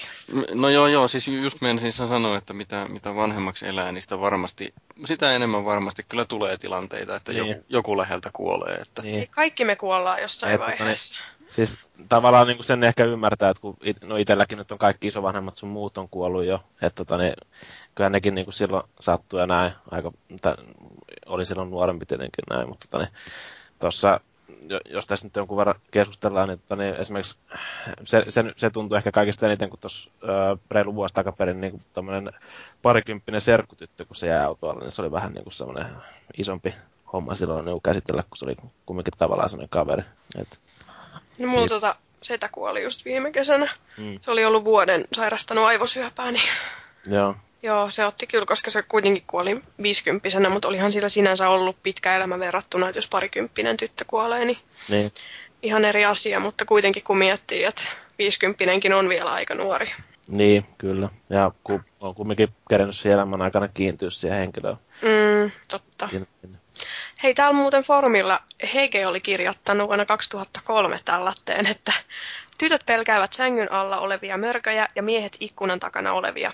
Pelot tulevat siitä, kun naiset nukkuvat puissa ja vain alhaalla pystyy tulemaan vihulainen ja miehet nukkuivat puun juurella suoj- suojellesseen naisia, koska miehet olivat alhaalla, miehet pelkäävät ikkunoista ja ovista tulevia mörköjä. Selvä. Jaa. Se oli aika tyhjentävä Joo. selitys. Evoluutio Mulla- on mielenkiintoinen ilmiö. Mulla on muuten, tota, mä asun melkein ekas kerroksessa, se on niinku ehkä puoli metriä maasta, niin silloin kun mä muutin tähän kämppään, niin mua aina pelotti se, että joku tulee yöllä hakkaa ikkunoita tai muuta. Tai kun meni nukkuun, niin mä olin se, että apua, apua, apua, onko joku tuolla ikkunan takana. Mm, Onneksi ei ollut. ihan näin keventävänä off-topikkina, että tämä koira henki haisee ihan peuran perseeltä. Mä, mä, annan, mä annan kyllä jotain dentastiksia. Mä, kyllä. mä haluaisin tietää, että mistä tiedät, että miltä peuran perse haisee. niin mäkin. Joo. Tuli vaan mieleen niin näistä tästä ahtainpaikakammusta vielä, kun tämä näköjään Mr. Sexy Apps, niin kuin Feldoni, entinen yhdisläinen kanssa, pelitoimittaja henkeä ja ja nykyinen huuto.netin pyörittää, niin, niin on näköjään kommentoinut, että ahtapaikan kammo tekee elävältä hautaamisen entistä kiihottavammaksi. Toi Vuonna on kyllä. 2003 näköjään tämmöinen kommentti tullut tänne ketjun kanssa. Että, Joo, varmaan niinku, ihan kiva. joo. Sekin oli vähän jotain juttua näköjään myös niin keskeään meningistä, että mitä silloin haudattiin elävältä paljon niin kuin sekä vahingossa että tarkoituksella, mutta varmaan niin kuin kaikki rutot sun muut niin on varmaan vaikuttanut kanssa siihen sitten. Niin, eikä ole osattu varmaan niin kuin, jos jollain on tosi hidas sydä- sydämen syke ja joku kooma, niin ei sitten välttämättä tiedä, että hei, että ehkä se on kielossa. Niin, mutta se Ei on vaan pysty aika... tarkistamaan tarpeeksi tehokkaasti. sitä, sitä ei kyllä oikein pysty sitä tunnetta niin kuin kuvittelee, että jos sut haudataan oikeasti elävältä. Mäkään en halua kyllä. Tai pysty, enkä halua. Täällä muuten, pakko vielä sanoa tuosta hammaslääkäripeloista. Mulla oli ihan hirveät hammaslääkäripelot, varsinkin siitä, että mua niinku porattaisi hampaisiin. Koska ala-asteella mulla oli ihan hirveä hammaslääkäri, joka aina huusi mulle, kun mä aloin itkeen siitä, että mulla oli tota reikä hampaassa. Ja sitten mä sain tietää vasta siitä, että puudutus on mahdollinen jossain lukiossa. ihan sairasta. niin nyt mä kävin tuolla Helsingin, se on niinku ihan kunnallisella, mutta tuolla Vironniemessä. Siellä oli yksi pari vuotta mua vanhempi tyttö, ihan sikanätti, todella kiva. Sitten mä sanoin niin kuin sille suoraan, että mua pelottaa ihan hirveästi, niin se oli niin, kuin niin mahtava. Mikään ei sattunut yhtään missään, nyt mä en suostu menee millekään muulle porattavaksi kuin sille tytölle. Mm, niissä puudutuksissa on aina ainoa homma se, että yleensä siinä on sitten naama niin turvoksissa jälkeen, jos on vetänyt ne puudutukset naamaan. Niin. Ei naama. Vars, vars, varsinkin jotain viisaudenhampaita, kun multa joskus poistettu, niin siinä on ollut puoli naamaa niin kuin aivan turvonneena, kun laittu ne Ouch. puudutukset siinä. No mut se tyttö, olisiko se nimi ollut Lotta, niin se laittoi mulle aina triplapuudutukset ja sit se oli tosi ihana. Mä menen sen kanssa naimisiin varmaan. Mm. Joo. Sä karkaat sen kanssa avioon, jätät Kyllä. vaan. Joo, kyllä, juuri niin. Koska Paavi ei osaa porata hampaita silleen, että se ei satu. Kai sä otit sen Lotan puhelinnumero, voit jat, jat, jakaa sen mulle eteenpäin vaikka. Niin. En mä ottanut, sori. Mutta mä voin antaa Viron niemen lääkäri. Ja mä voin mennä sinne hammaslääkäri. Niin, sä voit. Sitten pyydä sieltä tota, Hymy. Onko se nimi Hymy tai joku tommonen, tai Lotta, en mä muista sen nimeä, mutta kuitenkin. Ja että Paavi ei osaa porata niin, ettei satu. No mä luulen, että se ei osaa. Paavi on niin hellä. Okei, Joo. okay. Joo. joo. Mitä pelkoja teillä on? Jyri, sä et ole sanonut mitään. Sanoinhan mä sen korkean paikankamman, mutta... Ai niin, sanoitkin. Joo, se on ihan hauskaa kyllä sillä lailla, että ne sitten hakeutuu vielä sellaisiin tilanteisiin, missä joutuu kärsimään tästä korkean paikan kammoista. Että esimerkiksi joku... Sulla, niin kuin, No kyllä mulla sellainen on, että kun näsin neulan sinne näköala Ravintola. tasanteille nousi, no sinne ravintolaan tai se, sen alakerrassa, kun on tämä näköalapaikka, niin, niin kyllä Se mulla meinaa jalat lähtee alta, kun mä katson siitä ikkunasta pihalle. Ai jaa, ok. Se on niin paha sitten. Eikä si- siis, luulisin, että se on niinku pahempi sitten, että jos sä oikeasti seisot jossain semmoisella kielekkäällä siellä ja katselet alas niinku. No juu, ne- kyllä nekin on pahoja, mutta jostain kumman syystä noi ihmisten tekemät rakennelmat on vielä pahempia. Et siis varmaan kaikkein inhottavin oli Eiffeltornin huipulla, kun siellä 300 Oho. metrin korkeudessa kattelee kaupunkia ja kun se on, siis siinähän noustaan kahdessa vaiheessa eteen, siis siellä on 140 metrin korkeudessa se ensimmäinen näköalatasanne ja sitten siitä pääsee sinne huipulle vielä toisella hissillä. Joo. Niin ö, kun se näyttää vielä niin kiikkerältä se rakennelma, mutta on se nyt tietysti sata vuotta jo seissyt, että ehkä se vielä jonkin aikaa siinä kestää. Mutta joo, siis se oli aika No, mutta paljonkohan, paljonkohan se on Berliinissä se korkein tota, niin se näköalasysteemi, mikä siellä on. Googlaa. Kävin, siellä mä oon käynyt ihmettelemässä, mutta ei se edes paljon niin kuin, tuntunut niin kuin missään, kun siellä oli siellä ylhäällä. Täytyy googlata, puhukaa jostain. Toi, mun piti kysyä, Jyri, oot käynyt tos, tai huomannut, pelottaako sua kampissa, kun menee sinne ihan korkeimpaan kerrokseen? Ja sitten tulee alas niillä tota, sen ensimmäisiä, niin missä on konsolinetti, niin siitä mm. alas niillä rullaportailla ja sitten katsoo alaspäin. Tuleeko sulla siinä mitään silleen, että wow? En mä tollasta huomannut, mutta en mä kyllä siinä kauhean. Silloin mä yleensä kattelen, että mitäs tuli taas ostettua. No joo, Eeva huomautti mulle siitä, että se on vähän creepy. Mä en ollut edes huomannut ollenkaan, mutta Joo. joo, Täytyy varmaan mennä sinne kärsimään. kyllä. Kerro sitten, miten meni. Joo, raportoin tästä. Hyvä. No, seuraava aihe. Mulla kädet hikoo. Niin, hikoilustahan oli yksi ketju kanssa. Kyllä, mitäköhän siellä juteltiin muuten kuin niinku... En itse löytänyt hikoilulle ketjua, joten ajattelin sitten tehdä. Tänne voisi laittaa kaikki hikoiluun liittyvät asiat. En mä kyllä ehkä ihan kaikki laittaisi, mutta joo. Täällä on Ase Raj, Rak, en osaa sanoa, niin tota, vastannut, Sanoi että ihan miten haluaa. Se on aika- limonaa, Se, se limonaatin... on, jos mä keskeytän nyt, mutta se on aika 368 metriä se joku televisiotorni siellä, niin, mutta niin parisadassa mm. metrissä siinä on vaan se näköalahomma, että Okei. Okay. On se ihan kunnioitettavan korkunen kuitenkin. niin. Niin, niin toi ja- ase... Ah, no niin, nyt mä jatkan. Oh hiljaa. niin Aserax on sanonut, että limonaatin ja kofeiinin vähentäminen auttaa. Hikoilulla. Niin. Niin, no kyllä varmaan kofeiini ainakin nopeuttaa aineenvaihduntaa ja silloin kun aineenvaihdunta nopeutuu, niin ruumiin lämpötila nousee, jolloin Niin. voi hikoilla enemmän. Mutta siis kyllähän niitä on ihan sellaisia fysiologisia ähm, tiloja, jotka aiheuttaa sen, että niin, siis jotain vaivoja, jotka aiheuttaa sellaista hikoilua, mitä ei pysty oikein selittämään millään aktiviteetilla, johon ei pysty vaikuttamaan oikein millään. Niin itse mä joskus niinku mietin, että se olisi hyvä vetää tyyli jotain kahvia tai jotain kofeiinipitoista vaikka energiajuomaa tai ihan mitä vaan, niinku ennen, vaikka tyyli ennen salia, kun se parantaa aineenvaihduntaa, mutta toisaalta taas sitten kun on lukenut niitä tutkimuksia, että kofeiini kumminkin varastoi sitten rasvaa, niin tota, se ei välttämättä kuitenkaan sitten ole mikään paras vaihtoehto just ennen salia välttämättä vetää. Että, ei se ole muutenkaan, koska sit joutuu luultavasti käymään kesken salin pissalla tai muuta vastaavaa sille, että ei. Onko se niin hirveä homma käydä pissalla kesken salin? No kun, jos on salilla. Jos on jumpassa. No joo, mutta jos on niin. salilla muutenkin, niin en mä halua sitä keskeyttää. Että mä pidän ne minuutin tauot toistojen välissä ja se on sitten mm. niinku siinä. Niin. Minuutin kusitaukoja takas tekee. niin, mutta siinä kyllä. kävelee sinne vessaan ja sitten odottaa, että joku vessa vapautuu ja tällaista. Niin. Oliko toi niinku maagin seksielämän kertomus? Joo, sä voit tuonne, tulkita se, mitä sä itse haluat. Mä haluan tulkita sen näin. wow. Tämä on ollut kyllä lyhyt ketju. Joo, mutta tota, niin siis, niin, no, itsellä tulee hikoilusta mieleen jonkun, eh- ehkä niin kuin se, että välillä kun tulee pidettyä pitempiä pelisessioita, niin saattaa kädet ruveta hikoilla siinä ohjaamme, kun ohjainta pitää kädessä. Että... Eikö näitä joskus ollut tämmöisiä hienoja keksintöjä, niin kuin, että äh, muistan, että joskus oli tulossa jotain ohjaamia, missä on niin kuin, tyyli joku tuuletus käsille siinä sitten. Uu, vähän se Että vähän niin kuin, Sormet jäätyy. Niin, ohjaan tuulettaa sitten sitä hikeä pois siitä, että ei, ei tule semmoista niin nihkeät fiilistä käsiä siinä samalla kun pelaa, että ei rupea lipsua ohjaan kädestä.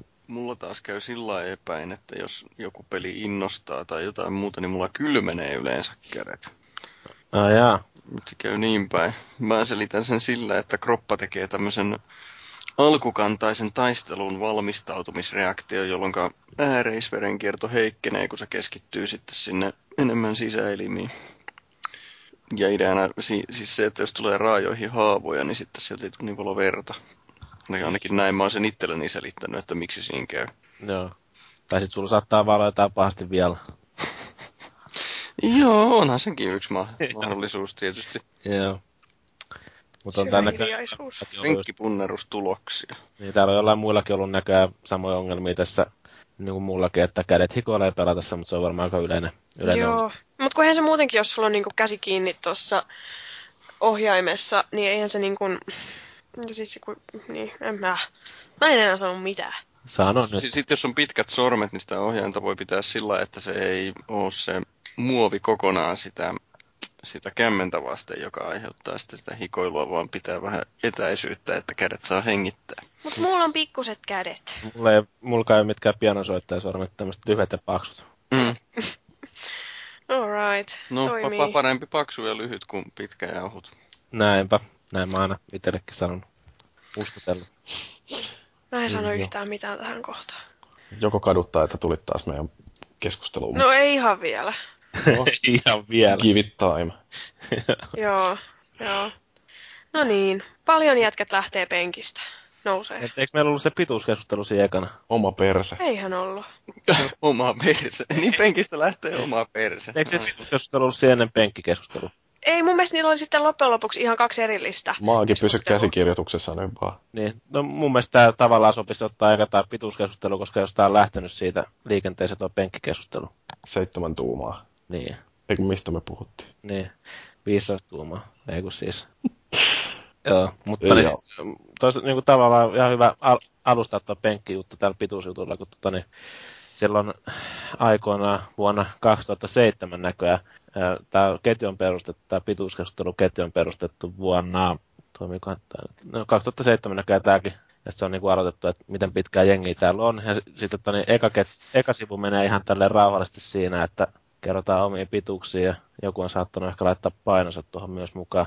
Kun menee tähän toiselle sivulle, niin siihen tulee heti karpaasi nimimerkillä yllättäen, niin on saanut sinne myös oman penkkipunnerustuloksensa mukaan sinne ja pituutta 192 senttiä, painoista 10 kiloa ja penkistä lähtee 150 kiloa. Niin, tota, niin siitä sitten muutkin rupesivat lisäilemään niitä tuloksiinsa siinä aina välissä. Itsekin näköjään innostuin. Mä oon näköjään silloin ollut 176 senttiä ja 77 kiloa, eli tästä on muutama kymmenen kiloa tullut näköjään lisää painoa, ja silloin mä oon näköjään saanut 100 kiloa penkistä vuonna 2007 tämän ketjun mukaan. Cooper-tuloksessa mä oon laittanut 2700 senttiä kovin, kovin kummallinen, mutta niin tästä se sitten lähti niin kuin liikenteeseen toi näiden penkkituloksien luettelu sitten jossain vaiheessa jengillä palo kiinni siihen, niin kuin, että mitä helvettiä tässä pituuskeskustelussa niin kuin jengi ilmoittelee omia penkkituloksia ja Cooper-tuloksia, että tämä on ihan perseestä, että ne, tämä menee ihan off topicista homma. Ja siinä joutui niin kuin melkein alo, niin kuin, niin pahoittelemaan sitä hommaa. Tämä meni johonkin lisäravinnekeskusteluun tämä homma niin kuin melkein tässä. Muistan vaan itse jotenkin hyvin silloin. en ollut silloin vielä edes ylläpidossa mukana. Mutta tota niin, joo, mites pitkiä täällä on muu, porukka muuten tästä meidän porukasta? 167. 178 aamulla. Mm. Lyhennet sä päivän mittaan, sit kun alkaa masentaa. Mm, joo, sehän on tätä vanhemmisen oireita. Pikku vika. Kello on joku 180 senttiä. 182 oli muistaakseni viimeisin lukema. Oho, kasvat se vielä pituutta vai? No ei, Alright. en ihan. Ja, mutta Niin, niin ja sitten tota tuo ö, viimeisin lukema taisi olla 73 kiloa. En ole kyllä nyt käynyt ihan hetkeen vaalla. Joo. Mulla oli vuonna 2007 toi 77 kiloa, mutta nyt se on kyllä reilusti päälle 90, mutta siitä on hyvä lähteä laskemaan. Tiputtaa paino. Alright, siitä vaan. Joo. Mutta Mulla to- on se paino, kun mä käyn koko ajan salilla. Koko pienenee ja paino nousee. Hyvin pelottavaa. Lihas painaa enemmän mm, Mm. kuin rasva. Joo, eikö se ole silleen, että rasva painaa vaan 10 prosenttia siitä, mitä lihas painaa? Kyllä, mutta tä- tässä kunnossa on jo vähän varaa kiristellä, mikä meikäläisellä on. Näistä Tuu mun kanssa salille. Pois Mä voin sieltä. raakata sua. Niin varsinkin sinne leirilainille. Kyllä mä voin nyt jonnekin muuallekin mennä. Mä oon huomenna menossa City Gymiin. Joo. Onko Minna laatinut sulle ton treeniohjelma?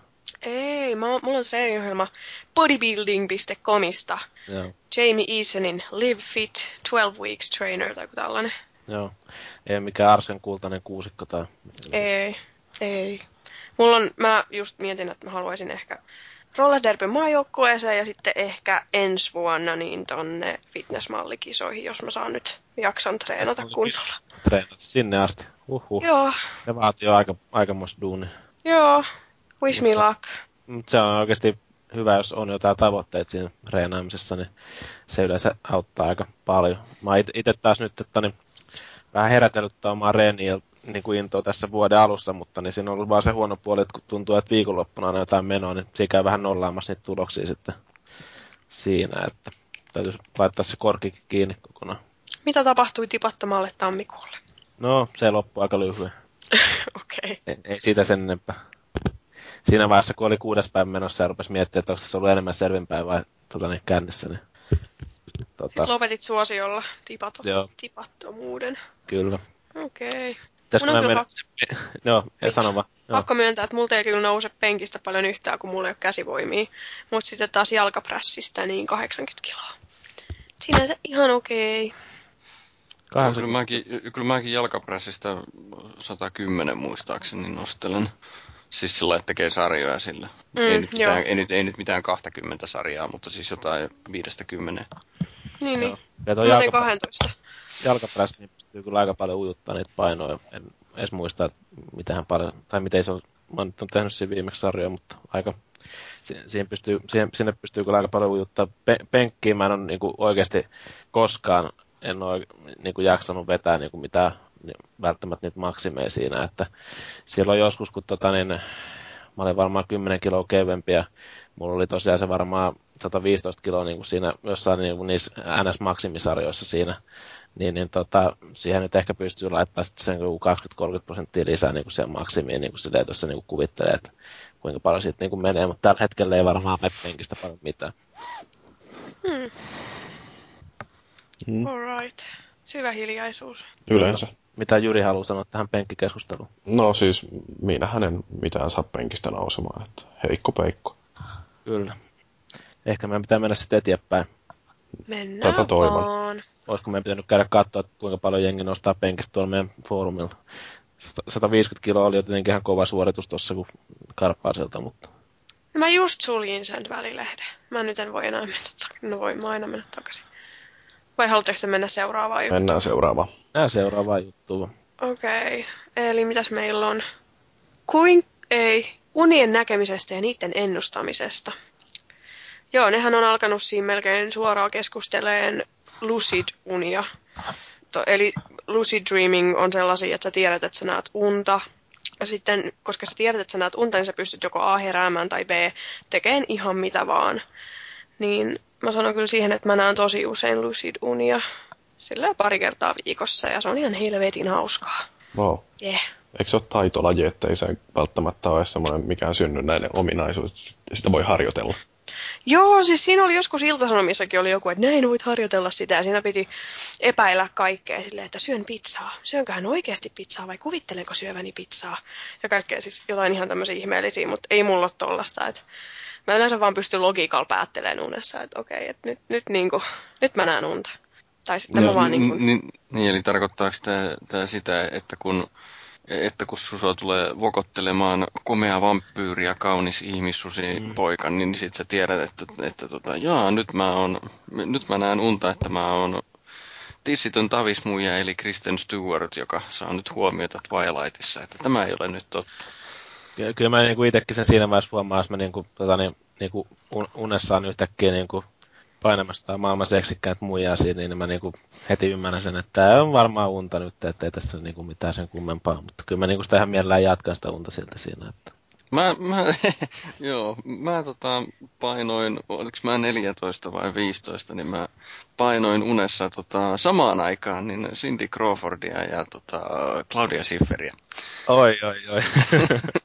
Mulla on jäänyt mieleen tämmönen. Kuulostaa mun normaalilta tiistai-illalta. Ah, Hyvä Jyri. Alright. Joo, kyllä to, tommosia unia näkee kyllä ihan mielellä, ettei siinä, siinä mitään. Että... No, mutta onko teistä kukaan ikinä pystynyt hallitsemaan omaa unta, tietää, että hei, että on unta ja sitten pystyy vaikka vaihtamaan paikkaa tai lähtee lentämään tai ihan mitä vaan? Tai, onks, tai mä voisin itse esittää semmoisen jatkokysymyksen, että onko teillä niinku sillä, että te niinku heräätte jostain unesta, teillä on joku uni siinä, niin sitten heräätte sitten hetkeksi aikaa käytte vaikka juomastaan vettä, että nukkuu uudestaan, ja sitten niin se jatkuu. Ja se uni jatkuu. Niin. Mulla ei Joo, ole ikinä. Kyllä se, ikinä mulla on pari kertaa. Mulla on käynyt tosi monesti silleen. Että sitten niin, siinä on silleen, että jos se uni jatkuu, niin siinä on isompi chanssi, että tajuu, että se on unta, että voisit alkaa hallitsemaan sitä. Niin. Joo. Mitä on nämä, mitä täällä jengi puhuu, deja vu-ilmiö, unet? No siis kyllähän sä nyt tiedät, mitä déjà vu yleensä tarkoittaa. No joo, joo sen mä tiedän. Mutta että niin kun... Ah, uskotteko, joo, tästä kysytään, niin kuin tämä Nallet kysyy tässä ensimmäisenä, että uskotteko tulevaisuuden näkemiseen unissa tai jonkun sortin déjà vu-ilmiöön? Eh. No itse asiassa, niin, mä en tiedä, mä oon joskus nähnyt siis semmo, niin kuin, esimerkiksi niin semmoisen unen, että tota, niin, ehkä siinä on ollut jotain alitajuntaista hommaa tai jotain semmoista, että e-, esimerkiksi jonkun muijan kanssa, minkä kanssa ei niin kuin silloin ollut vielä yhdessä niin kuin siinä, että sitten niin kuin näkyy jotain lähempää kontaktia siinä unessa niin kuin sen kanssa, ja sitten niin kuin va, vasta niin kuin myöhemmin niin kuin lähdettiin jonnekin treffeille tai niin kuin muuta, että kumpikin tajusi, että niin kuin me ollaan kiinnostuneet toisistamme siinä, niin, mutta niin, se oli niin kuin, se on aika mielenkiintoinen kanssa tapaus. Että mä niin kuin kävin jo lähemmässä kontaktissa sen naishenkilön kanssa ennen kuin mitä oli oikeasti tapahtunut. Mm. Okei. Okay. Niin. Joo, unet on jännä asia. Kyllä. Mutta harvemmin itse niin kuin edes nykyään välttämättä muistaa, että mitä niissä on tapahtunut. Että... No, mutta yleensä se on silleen, että uni, niin. Niin kuin uni näki, su, näkee suunnilleen 30 yössä ja muistaa just eka ja tokan tai kaksi vikaa tai eka ja viimeisen tuurilla pahin, pahimpia mun mielestä joskus semmoiset, niin kun saat jonkun hirveän tyylin painaisen päälle siihen, niin ja sitten tyyli oot vaikka, joskus mä oon niin nähnyt semmoistakin, niin kuin, että sä oot tyyli niin hukkumassa jonnekin silleen, niin, että il, ilma loppuu ja tai kaikkea muuta, ja sitten niin, sit sä, tie, niin kuin, sä rupeat niin tietää, niin kuin, että vittu, on pakko olla unta, tämä niin kuin, voi olla todellisuutta tässä vaiheessa. Ei, ei niin kuin millään mennä kumminkaan päästä pois siitä, niin kuin, niin kuin väkisin niin kuin, koettaa herätä ja pääsee sitten ylös herätä jossain hirveässä hiessä. Onko teille tapahtunut mitään niin tämmöisiä noita niin mä... saralla? mä näen myös, jos mä näen painajasta, niin mä menin paniikkiin, että sitten mä yhtäkkiä, mä osaan herätä siitä. Joo. Mä en osaa selittää sitä, mutta sitten mä oon niinku ihan tsekasin täällä ja kissa on huolissaan ja hyppää mun päälle ja sitten mulla on ihan hirveät sydänkohtaukset ja joo. Mutta se on ihan hirveetä. Mä en tykkää painajaisista. Joo, se ei ole mikään Wonder why. miellyttävä homma kyllä se. Joo, ei ole kyllä. Painajaiset voi olla joskus ihan luovia. Kokeilkaapa joskus tota syödä rapujuhlissa liikaa ja sitten menette ähkyssä nukkumaan, niin saa saatatte nähdä unia veriä, verta imevästä kuolemattomasta ja sitten heräätte aamulla ja kirjoitatte kirjan nimeltä Dracula. No niin. niin. No joo. Kyllä. Ihan, ihan oikeasti siis. Tämä on semmoinen perussetti. Joo. Normi viikonloppu. no, normi viikonloppu. Tosin nyt onhan niitä vampyrikirjoja nyt aika paljon tullut, että... Niin, no, silleen. Että jossain hapoissa nekin on kirjoitettu. Mm. Mm. Apua. Tässä on ihan viimeinen tyyppi tässä ketjussa. vuonna 2006 kirjoittanut, että olen nähnyt viime aikoina semmoisia unia, että teurastan vain ihmisiä, tuttujani, ja ne ei ole, ei ole millään, millään osin paineaisia. Voi mm-hmm. apua. Mä en ikinä ole nähnyt unta, että mä olisin tappanut jonkun mun kaveri tai tutun tai ihmistä ollenkaan. Onko tämä kaveri ruvennut katsoa vuonna 2006 Dexteria just tuossa noin, kun se on. Niin Tämä, joo. tämä nimimerkki on vielä Sonja, että se olisi niin kuin naisen nimi. Niin, Jumalauta. Huh, huh. aika pelottavaa. Kyllä. Ja kun on tullut uniin mukaan. Jee. No niin, no mennään siitä pois. Lääkekannabikseen, Joo. koska se on lääkettä. Ja se on kannabista. Laillistaa se heti, kun se on mahdollista. Joo, sehän on hauskaa, että tuolla jossain Jenkkilässä niin ne ei enää tyydy edes pelkästään lääkekannabikseen, vaan siellä kiskotaan ihan laillisesti jossain Oregonin ja Washingtonin osavaltioissa. Mm. Siinä on ilmeisesti siinä lääkekannabiksessakin on se ongelma sitten, että niin, vaikka sä oot niin ostanut sen laillisesti ja sulla on siihen resepti, niin jos sulle tehdään joku kotiratsia, niin kumminkin jonkun osavaltion laissa, niin saattaa olla silleen, että kun se kannabis ei ole laillista, niin se sitten tulee sitten kumminkin jotain seuraamuksia. No se on itse asiassa enemmänkin sillä, että osavaltion poliisit ei voi puuttua siihen, mutta liittovaltion poliisit puuttuu. Että se on yksi tämmöinen mm, jatkuva kränän aihe, että kuinka paljon liittovaltio saa tallata näitä osavaltioiden lakeja, kun periaatteessahan niillä pitäisi olla sillä autonomia, että kun osavaltiossa jotain päätetään, niin se liittovaltio ei voi sitten tehdä rajoituksia tähän samaan aiheeseen liittyen, mutta tota noin, niin toi on sitten taas semmoinen, että ne perusteet, millä voidaan esimerkiksi sitten jostain kannabiksen käytöstä rankasta on sellaisia, että niistä ei makseta veroja. Ja sitten kun taas ei, siis verot on niin kuin liittovaltion hallinnassa. Ja kun määrätään, että tätä ainetta ei saa myydä ilman, että siitä maksetaan veroja, niin sitten se tarjoaa sellaisen tietynlaisen porsaanreijan, minkä perusteella tämä DEA, eli Drug Enforcement Agency, voi puuttua tähän käyttöön. Niin joo. Pitäisikö se, pitäisikö se sitten kieltää? Kun mä ihme- ihmettelen vaan, että mikä tämä on tämä juttu tässä, niin tässä tämän ketjun alussa, kun on tämä, niin kuin, että aamuradion uutisissa tuli ilmi, että nyt ovat todenteolla ajamassa lakia läpi. Mitä porukkaa on mieltä? Missä tätä lakia, niin onko tämä Suomessa joskus ajettu läpi vai?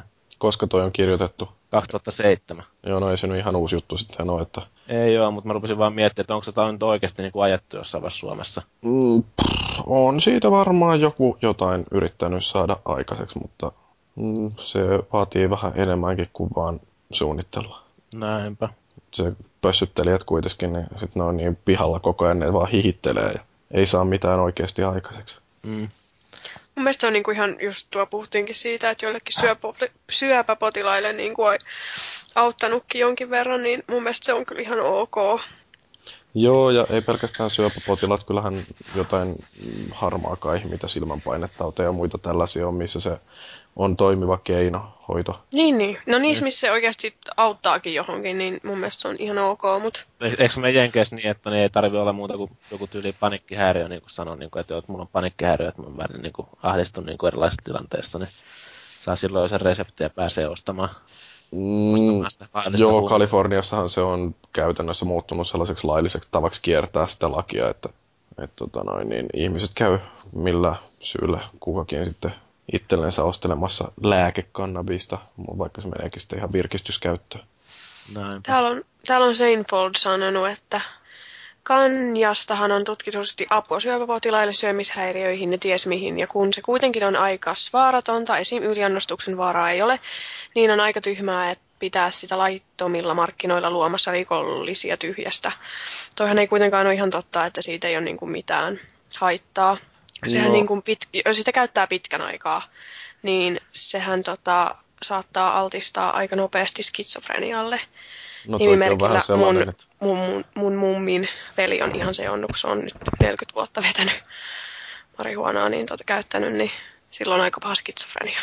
no toi on taas sitten tää näin, että onko se korrelaatio vai onko se Niin. syy-seuraus. No joo. Ja mun mielestä se on myös niinku aika kaukaa haettu yleensä se, niinku, mikä on monesti niinku näiden, jotka vastustaa esimerkiksi sitä kannabista niinku aivan niinku täysin. Että et tämä on aina, aina niinku sellainen, niinku, no, tää just tämä perusporttiteoria, että tämä on niinku aina se yksi etappi niihin, niihin kovempi, kovempiin huumeisiin sitten. Että en välttämättä itse allekirjoita, allekirjoita sitä ollenkaan. Mm. Täällä on Chavez sanonut kanssa, että kannabiksesta voitaisiin tehdä kipulääkkeitä, mutta täysi vapauttaminen ei olisi hyvä juttu. Olen nimittäin todennut, että kannabistuotteiden käyttö aiheuttaa käyttäjässään kroonista laiskuutta, joka ei helposti parane. Toi on muuten hyvä, hyvä kun mulla oli, mä olin just katsonut, että Mahevkaro on kommentoinut sen perään sitten, että jaha, olenkin jo olenkin tainnut jo vuosikausia käyttää kannabista tietämättä, niin uitetaankohan lähikaupan leipiin salaa lisäyrttää mausteeksi.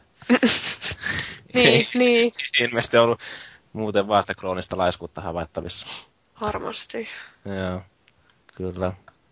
Mut Mä en oikein osaa sanoa tähän mitään, tämä on vaikea tää... aihe. Mutta siis tämä on myös semmoinen niinku, iku, ikuinen tämmöinen, mikä noiden kehä tämä, tämäkin keskustelu, mm. että jotkut tai siis eri ihmiset kokee totta kai niin varmaan kannabiksenkin eri tavalla. Ja, tota, niin, varmaan jos, jossain tietyissä lääketieteellisissä käytöissä, niin siitä voi olla hyötyä. Ja, tota, niin, en mä nyt itse mitenkään hirveä tota, välttämättä paheksuvasti niin kuin sen viihdekäyttöönkään niin kuin suhtaudu, mutta... Niin, no mun mielestäni se on sillä, että aikuinen ihminen, joka on niiden vastuussa omista teoistaan, saa sitten oikeasti tehdä mitä mieleen juolahtaa, että niin kauan kuin itsemurhaa ei ole kielletty, niin mun mielestäni on tyhmää, että me kielletään jotain sellaisia asioita, joita, jotka ei vaaranna muuta kuin sen tekijän itsensä. Et jos, niin, jos tosiaan niin mä saan hypätä laskuvarjolla, joka on tunnetusti aika vaarallista, tai ö, saan mennä jonnekin MMA-otteluun tappelemaan, niin minkä takia mä en saisi sitten käyttää jotain kannabista. Ja tämä on mun mielestä kumminkin pikkasen eri asia kuin jotkut suonensiset tai sitten joku kokkeli. Että tota, kumminkin vaarallisuusasteelta on vähän erilaisia kamoja siinä kuitenkin, että totta mm. kai, siis röökääminenkin on totta kai vaarallista, ja nuuskan käyttö on vaarallista, ja kaikki on vaarallista, nämä alkoholin käyttö on vaarallista. Mm. Kaikki, kaikki on vaarallista. vaarallista. Oho! Niin. Ollaanko me yeah. sukua? Ollaan. Me ollaan ihan selvästi sukua. Eikö, eikö me ole todistettu tää jo melkein? Ei, Jyri pitäisi mennä sinne isyystestiin. Ai niin joo. Mm. Ei puhuta siitä sunnisella oikeallisella. Syvä hiljaisuus kaikessa on. Joo. Jaksetaanko me enää pölistä kannabiksesta mitään? Mm, ei, laillistetaan jos kaikki. Jos mitään kommentoitavaa kannabiksen vielä lisää. Ei, mennään nyt eteenpäin. Nonni, no mut hei. Kannabista ei ole ainakaan Sims-peleissä, sen voin sanoa. Ei sillä, että olisin pelannut. Niin, ootko varma, eikö kannabista Sims-pelit koukuta samalla lailla? No, Sims-pelit on erittäin, erittäin, erittäin koukuttavia, paitsi jos käy DigiExpoilla esittelemässä Simsia, niin sitten ei pysty kyllä enää moneen kuukauteen pelaa kyseistä peliä. Ai jaa, oliko se niin karmea kokemus? No ei se nyt niin karmea kokemus ole, mutta mun ei ole tehnyt mieli pelata Simsia kertaakaan DigiExpojen jälkeen. Joo, mähän tuli sinne vähän niin kuin viinahuurusana kattelemaan sitä teidän kojuu siinä. Jyrikin kävi siinä, koitti vähän flirttailla niiden sims kanssa. Jyri! Vasti. Ne oli, ne oli alaikäisiä osa niistä tytöistä. Ei se mitään. Sitä on va- hyvin vaikea tunnistaa, että se taitaa kumminkin Jyrin puolustukseksi. Ketkä on alaikäisiä, ketkä ei. Niin, niin no. ja sitten mä en välitä, että se on mun puolustukseksi. ja se on hienoa, kun tämä, tämä Sims-ketjun perustaja niin on näkään pannattu täältä foorumilta ikinä. Onko? Joo. Tämä mies oli joskus meidän ylläpidossakin mukana. Mä en viitti oikeastaan paljastaa, mä viitinkaan mä sanoa, että minkä takia tämä jätkä on potkittu pellolle täältä. No kirjoita tuonne meidän chattiboksiin, mä haluan tietää. Joo, mä voin kertoa se jossain vaiheessa. Niin tota, mutta Okei. Okay. Mutta tässä on kuitenkin ihan, näyttää olevan aika paljonkin pelaavia Sims-miehiä. Joo, sä innostuit tästä perjantaina. No joo, mä menin ihan silleen, että mitä? Mitä? Joku Suomessa oikeasti miespuolinen henkilö myöntää pelanneensa Simsia ja jääneensä koukkuun siihen. Kyllä mun täytyy itsekin tunnustaa, että mä joskus silloin, kun toi Sim, eka Simsi julkaistiin, min, minäköhän vuonna se tuli? Hetkinen, mä olin silloin ala-asteella, eli... Silloin olisiko mä pelasin. Se, olisiko se ollut 99? Saattaa olla jotain tai sellaista. jotain sellaista. Pelasit silloin, tykkäsitkö? Tai, ai, tietämillä varmaan. Niin. Sitä eka Simsia mä kyllä pelasin, mutta sekin on jäänyt aika vähälle näiden pelaaminen. Että siinä mun oma tunto, tietämys ja tuntemus näihin on aika heikolla pohjalla kyllä. Hmm. No, sitä voi aina parantaa pelaamalla nykyään se Sims Sosiaali, että se on niin helppo pelata Facebookissakin. Mullekin tulee aina päivittäin kutsui sinne, niin, mutta en ole vielä sitä... Anteeksi, ei kai ole tullut multa.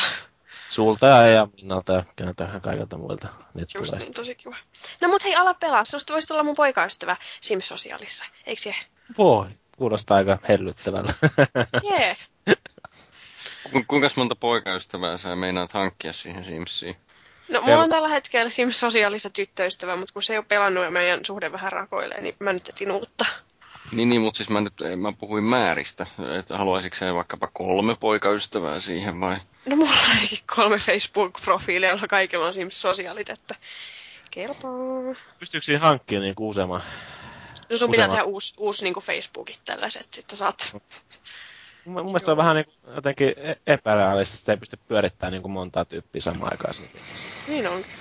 Niin onkin. Mutta ei se, se ei ole mitenkään täydellinen peli, eikä edes hirveän kannattava, koska se vaan kannustaa siihen, että käytät rahaa ja ostat jotain sim-cashia, että sä saat ottaa jotain tavaroita, että sä voit tehdä itsellesi joku jääkaapin valmiiksi. Tosi kiva, hei. Tosi kiva. Joo. Ei minkäännäköisiä aggressioita tätä juttua kohtaan. Hieno peli. Hieno peli. Kyllä. Hieno pelaajat. Varmasti. Tää on No. nyt. Eikö kellään ole enää mitään lisättävää Simsistä? Ei todellakaan. Just niin. No joo. No mut hei, mikä on maailman paras sarja? Mm, TV-sarja. Niin. Kyllä se on toi Buffy vampyyrin tappaja. Oo, niin joo. No täällä on ainakin tota, sitä mieltä, että MacGyver on maailman paras TV-sarja. From Finland on aloittanut ketjun vuonna 2002. Wow. Ne on kirjoittanut, että se on vaan niin täydellinen, että siitä ei pääse yli eikä ympäri. Heittäkää hän läppää, kuka pitää sarjasta. No, mä just katsoin eilen MacGyverin ja on se kyllä aika... Se on aika legendasarja, mutta ei se kyllä ehkä maailman paras ole. Mun mielestä MacGyverissa oli se hyvä puoli, että siinä oli sympaattinen päähenkilö, joka oli fiksu, mutta se ei joutunut turvautumaan väkivaltaan ongelmanratkontatilanteissa. Hei, mikä on MacGyverin etunimi? Mm-hmm. No Ai. voi perseen suti. Te tiesitte noin nopeasti. Mutta joo, hei, mä oon nähnyt hyvän, mä, hyvän tota, Facebook-kuvan, että siinä oli tota, tämä Richard Dean Anderson, joka autos, al, au, avasi autonsa nokkapelliä ja seisoi sen vieressä ja soitti kännykällä, niin muistaakseni. Niin tota, kuvatekstinne vaan oli, että Even MacGyver is old and fat and can't fix even his own car. My childhood is dead. Ok. Mm. Joo, mutta kyllä minä silloin joskus pienempänä katsoin kaikki MacGyverin jaksot, koska se nyt vaan oli niin hyvä. Niin Kyllähän mäkin. se hienoa. Onhan siellä seksikäs takatukka. Oi, ei, älkää puhuko siitä. Joo. Mä hirveät ne se hiukset. Oliko muuten MacGyver niin oman aikansa seksisymboli silloin 80 alu, alkuvuosina? Mä en, mä en muista, kun mä olin kolmevuotias, niin mä... Mä oon Mä en elänyt ajatellut 11 vielä päivää tällaisia. 80-luvulla, niin mä en tiedä yhtään mistä. Se, se voi hyvinkin olla, mutta toni, ee, musta tuntuu jotenkin, että ehkä jos itse teisi jotain seksisymbolia etsiä, niin nämä Miami Vicein Dexter. kaverit, Miami Vicein kaverit sieltä 80-luvulta, tämä Johnny Crockett ja tämä Ricardo se, Ri- Rico Tapsi, niin tota, siinä on ehkä vähän silleen, ainakin oli pikkasen tyylikkäämmin pukeutuneet miehet ja oli niin viimeisen päälle sliipattuja kavereita. Ja on toi, niin kuin toi Miami Vice ainakin mun mielestä niin hemmetin legendaarinen sarja kanssa sieltä. Että By the way, ju, juuri tämä, oliko se tämä Johnny Crockett, niin tota, se oli Conan O'Brienin haastattelussa, niin se, sa, se sanoi, että jos samaan kuvaan laitetaan hieno urheiluauto ja kaunis nainen, niin te, pelkästään näillä kahdella pystytään paikkaamaan käsikirjoituksessa merkittäviäkin aukkoja. Joo. Suuri oli, viisaus. oli se tavallaan niin kuin vähän semmoinen niin kuin musiikkivideo ja niin kuin TV-sarjan niin kuin yhdistelmä melkein, niin kuin, että kun se on nämä Jan Hammerin se, niin kuin nämä sävellykset sun muut ja niin kuin, jotenkin se on niin kuin, semmoista hyvää fiilistelyä oli aina se päät, niin kuin nämä jaksot siinä ja kyllä sitä ainakin itse, itse tosi mielellään kattelin siinä ja pyst, pystyn edelleen katsoa, että tosiaan kauniita naisia, hienoja autoja ja Ja kauniita naisia. niin, kyllä. Mm. Niillä pääsee pitkälle. Mutta eikö kukaan ole sitä mieltä, että The Wire on maailman paras TV-sarja? No, No. Paavi varmaan. Sa- No kyllä se varmaan on yksi parhaista, ellei paras munkin mielestä. Siinä on vaan sitä jotain. On se, to, siis mä olin, mä olin itse myöhäisherännäinen sen saralla, mutta niin vuo, vuosi takaperin varmaan kattelin sen koko höskän läpi, niin tota, onhan se jotain aivan parhautta. Siinä on niin hienoja hahmoja ja sieltä huumedealeria ja sitten että niin, sieltä poliisin näkökulmasta kuvataan niin kuin erikseen sitä hommaa niin hyvin. Niin kyllä siinä pureudutaan aika hyvin siihen Baltimoren alamaailman elämään.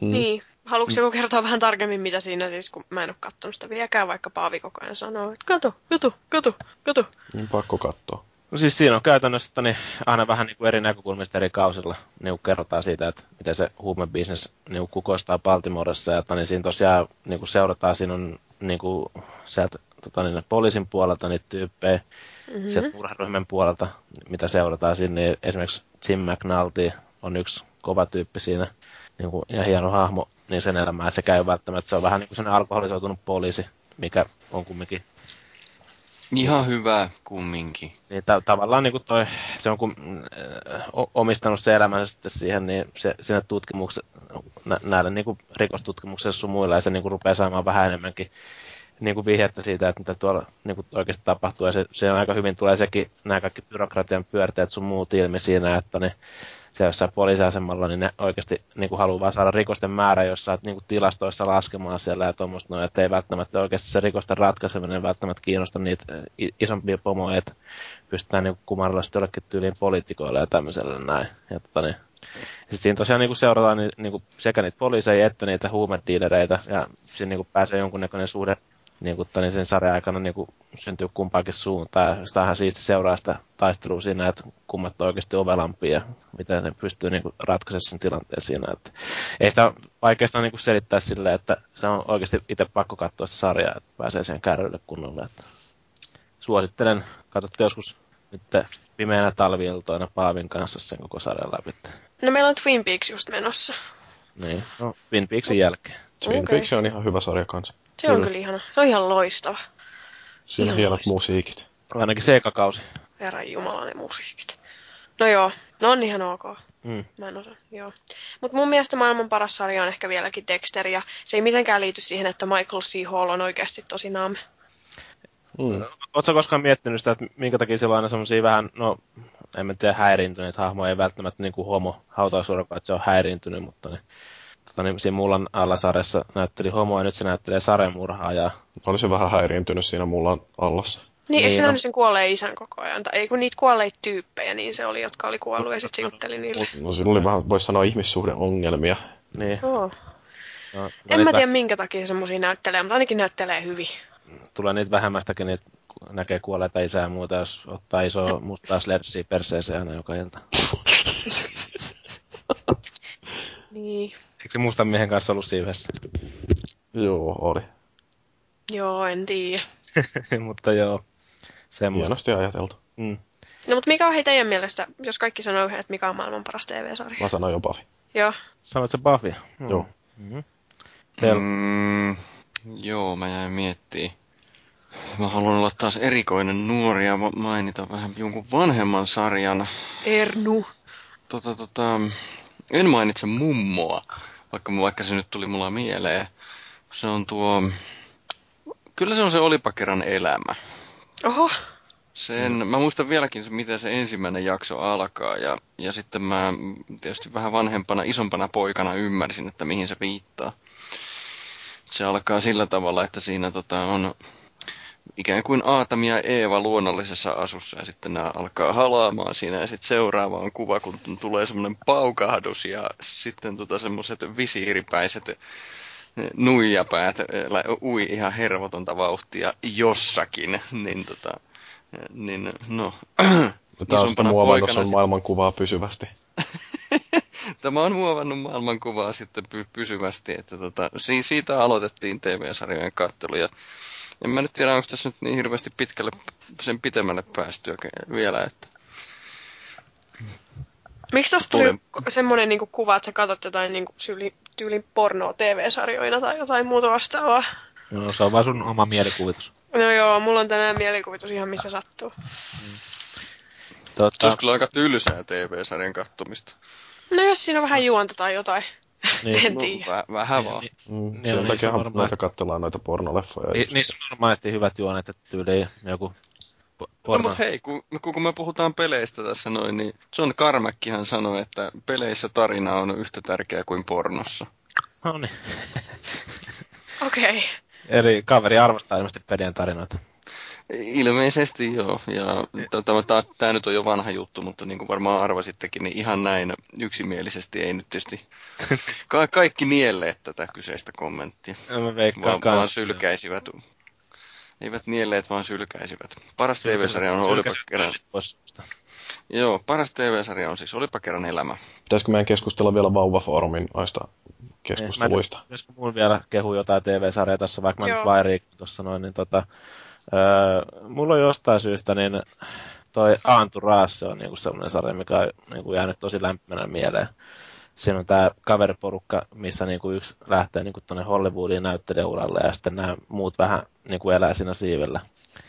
Ja tota, siinä on vaan niinku tämä huonommin menestynyt isoveli siinä kanssa mukana siinä porukassa. Ja sitten Johnny Drama. Johnny Drama, mikä on kanssa niinku tosi hieno henkilöhahmo. Ja sitten tämä agentti tai manageri, mikä tämä nyt on tämä Ari Goldi siinä niin kanssa. Aivan loistava. Jeremy Piven siis tekee niinku niin mielettömän roolityön siinä. Että... Se pitää semmoisen roolityön, niinku, että sitä välillä on ollut ihmeessä, kun katsoo sitä sarjaa. Ja siinäkin on totta kai niinku, tosi kauniita maisemia. Ja naisia. Se, ja naisia. just sanoa samaa. Kyllä. Et, tota, siis se on jotenkin vaan omalla tavallaan niin kevyttä ja semmoista niin kuin, hienoa meininkiä siinä, vaikka välillä siinä on totta kai jonkun verran aina draamaakin ja tut, mukana. Sellainen niin HBO-tyyli, niin että siihen sarjaan pääsee sisälle, niin se vaatii hetken aikaa kattella. Joo, joo, kyllä sitä joutuu jonkun aikaa katsella, mutta sitten kun siihen on päässyt sisälle, niin on se, on se itse olen ainakin ihan täysin koukussa siihen, niin että, että niin, odottelen, että jos ne joskus saisi vielä tehty jonkun leffa siitä, vaikka ei se nyt välttämättä niin kuin enää niitä sarjan standardeja, standardeja niin kuin kumminkaan kata, ja ehkä se totta kai niin kuin sit, kun se, sekin jatkuu kahdeksannalle tuotankaudelle asti, niin tota, mä en tiedä, pysyykö se välttämättä ihan niin timanttisena sinne loppuun asti, mutta kuitenkin niin kuin, aivan loistava sarja ja suosittelen kaikille, jotka ei ole katsonut sitä sarjaa, niin kannattaa katsoa. Alright, pitää kokeilla. Joo. ja nimi oli tosiaan Antraassi. Joo, joo. Eli siis me ollaan nyt sitten yksimielisesti sitä mieltä, että MacGyver ei ole maailman paras sarja. No ei, ei se mutta kyllä se aika korkealle nousee. Ei, ei, ei se ole paras sarja, vaikka se oli aina hieno sarja silloin, kun mä muistan itsekin pikkupoikana, kun jäi aina kesälomalle, niin tiesi, että nyt, nyt kun rupeaa MacGyverit pyöriä tuolla tv niin se on hieno homma, että pystyy katsomaan niitä siinä. Että... Niin, siis se on hyvä sarja, täytyy, mutta... Täytyy mm. mainita toi sellainen sarja kuin Burn Notice, mistä mä tykkään aika paljon, joka tota, se on vähän niin kuin sellainen nykyaikaistettu MacGyver siinä mielessä, että siinä on myös tällainen monitaitoinen kaveri päähenkilönä, entinen CIA-agentti, joka niin, sillä on myöskin vähän tällainen luova tapa ratkoa ongelmia, mutta erona MacGyveriin se, että sillä ei ole minkäänlaisia pidäkkeitä ton aseiden käytön kanssa, että jos joskus tarvii ampua, niin sitten ammutaan, että se niin kuin on sillä siinä mielessä vähän monipuolisempi. kaveri. Joo. Mutta siis se on siis ihan loistava sarja kanssa. Mä tykkään siitä tosi paljon ja taitaa pyöriä jossain. Täytyy itse mainita Syviä. myös semmoinen, mitä on nyt viime aikoina katsonut. Tuolta Netflixistä tuli katsottua toi Chucky. Niin tota, mä en tiedä, onko teistä kukaan muu katsonut sitä, mutta tota, Juh, on. se on itse niin kuin jollain tavalla kans niin kuin jäin silloin koukkuun, kun aloitin sen katsomisen. Ja, tota, niin, siis siinä on semmoinen kaveri, periaatteessa niin kuin nörtti, kaveri, joka työskentelee Buy Ja tota, niin, joka on siis tämmöinen ikään kuin Best Buy-tyyppinen. Niin, gigantti Best Buy, ihan millä nyt nimellä niin kuin haluaa niin kuin suom, suom, suomentaa se niin kuin paikan, semmoinen ele- elektroniikkaliike kuitenkin, niin tota, se saa sitten kaikki valtion salaisuudet päähän siinä heti ekassa jaksossa, sen verran voin spoilata siinä, kun toni, sen entinen opiskelijakaveri Price Larkin lähettää ne sille niin kuin viest, sähköpostilla ja sitten niin kuin ne, se imeytyy, imeytyy se intersekti sen päähän. Se pystyy niin kuin per, pelkästään sen perusteella, kun se näkee jonkun tyypin tai jonkun jutun, jonkun esineen, niin kuin siitä niin kuin ime, niin kuin imee ne tiedot sitten ja niin kuin tota, kertoo sitten, että mihin, mihin tämä niin kuin liittää homma. Mutta niin, ihan mielenkiintoinen agenttisarja. Siinä on aika paljon huumoria, toimintaa ja kaikkea muuta, jonkun verran draamaakin mukana siinä, että niin, itse ainakin tykkäsin tosi paljon siitä, ja siinä on maailman kaunein nainen siinä, Yvon Strahovski siinä. Eikä ole. Siis se on oikeasti mun mielestä maailman kaunein nainen se Yvon Strahovski. Mä en oikeasti tiedä ketään kukaan niin miellyttävän näköinen niin kuin naamasta. Niin kuin tavallaan vähän sellainen kiltin naapurin näköinen, mutta kuitenkin helvetin seksikäs muija, ja sitten niin kroppa on ihan timanttia kanssa sillä muijalla, että kyllä sitäkin kattelee ihan mielellä. Että... Mm. Krista Kosonen, Karita Tuomola. Joo, ne kalpenee aika pahasti tänne muijan vieressä. Voin laittaa linkin sinne. No laitapa linkki, niin mäkin sanon, että Joo. La- laita hei tähän nyt meidän chattiboksiin, niin mä käyn heti sanomassa, että onko mä sun Jatka- kanssa samaa mieltä. Tässä, jatketaan, jatketaan tätä keskustelua tulee no, jo, jo Westonilta, niin mä etin kuvia. Joo. Toi Ivone Strahovskihan on yhdessä Dexterinkin kaudessa sitten. Se on silloin Se 70 viimesi. Viimeisen, Joo. se joo. Mä kattelin sitä silleen, että miksi mä en oo ton näköinen. Sitten mä vaan itkin ja, ja Sä voit Joo. olla sen näköinen. No okei, en mä nyt vielä sano. Katsotaan, katsotaan minkä näköinen se nyt ensin on. Tai vaikka tuonne IMDB sen linkki, niin tuosta saat jonkunnäköisen kuvan. Mutta siis tarkoitan sitä, että aika useasti kun ihmiset sanoo, että miksi mä en ole ton ja ton näköinen, niin aika paljon kyse on tietysti siitä, että pitää vaan olla valmis tekemään duunia sen eteen, että pääsee lähelle sitä. Ja jos sä käyt kuusi kertaa puntilla, niin ei kyllä se työmäärä riittävää ole. Tämä Ivon Strahovski oli niinku siinä äh, Mass Effect 2, se oli se Miranda Lawson ja se oli niinku mallinnettu se hahmo. No sehän on sen nä- näköinenkin. Se oli, se oli Onko sillä, onko sillä yhtä hyvä perse kuin... On siinä kyllä aika hyvä perse ja kyllä sillä on mun mielestä hyvät tissitkin ainakin, mitä siitä Sakki on katto. No siis sanotaanko näin, että kyllä minä olen edelleen sitä mieltä, että Karita Tuomola öö, nuoruuden päivinään ja sitten tuo, mikä se toinen oli, minkä mä sanoin, Krista Kosonen, niin tota, näyttäisi olevan. Tosin mä en ole nähnyt Krista Kososen persettä. Itse asiassa se on vissiin alasti tuossa Suden vuosileffassa. Pitäisi muuten katsoa se. Tä, tästä varmaan huomaa sen, että ei välttämättä ole mikään perus australialainen niin tuosta nimestäkään näin, vaikka tämä on niin siellä syntynyt. Tämän porukathan on muuttanut tuolta Puolasta tuonne yllättäen. ehkä mä oon sukua sille. Niin. No ehkä. Onko se Australiasta vai? Ää, Puol- mun vaari oli puolalainen. No, okei. tä- Täällähän on puolalaiset sukujuuret. Että ne, alkuperäinen nimi on ilmeisesti ollut Ivanka, mutta niin tämä on muuttanut tämän nimensä Yonneksi tuonne Jenkkiin, että se olisi niin kuin helpompi.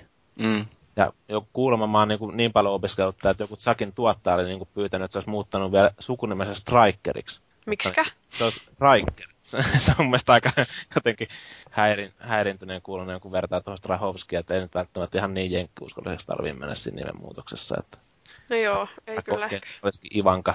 En mä tiedä, onko sekään kovin vaikea loppupeleissä jenkeillä, mutta No, Trump on ollut yhden Ivankan kanssa naimisissa. Niin. The Donald siis. No joo, mutta Nyt mä jäin vaan tuijottaa tän niinku kasvoja silleen, että nyh. on ne jotenkin siis aika hypnoottiset. Niin onkin. hyvä. Upea mimmi. Eikä Joo. kuin, ei ole kuin muutaman vuoden vanhempikaan kuin meikäläinen. No niin. Niin, kaksi vuotta nuorempi. Aivan tor- tolkuttoman nuori. Niin just. Täällä on tää yksi vanhus, joka ei ymmärrä. Pitäisikö me mennä eteenpäin kuitenkin, vaikka ku, kaikki kuoletaan nyt Yvonen perään? Joo, voitaisiin mennä vaikka palautteisiin. Tästäkin jaksosta meille voi lähettää palautetta, että jos olet sitä mieltä, että Yvänne Strahovski ei ole maailman kaunein nainen, tai et halua kuulla jatkossa enää keskustelua naisten perseistä, niin ilmoita siitä joko foorumilla tai lähettämällä sähköposti osoitteeseen podcast.konsolifin.net. Meitä- jotain Yvonnesta. Mitä? Saan mä sanoa vielä Yvonnesta jotain. Et. No voit sanoa ihan loppu, kirjoita Et. muistiin. No sitten meillä on myöskin Facebookissa ja Twitterissä jonkinnäköistä presenssiä, että niitäkin voi yrittää hyödyntää.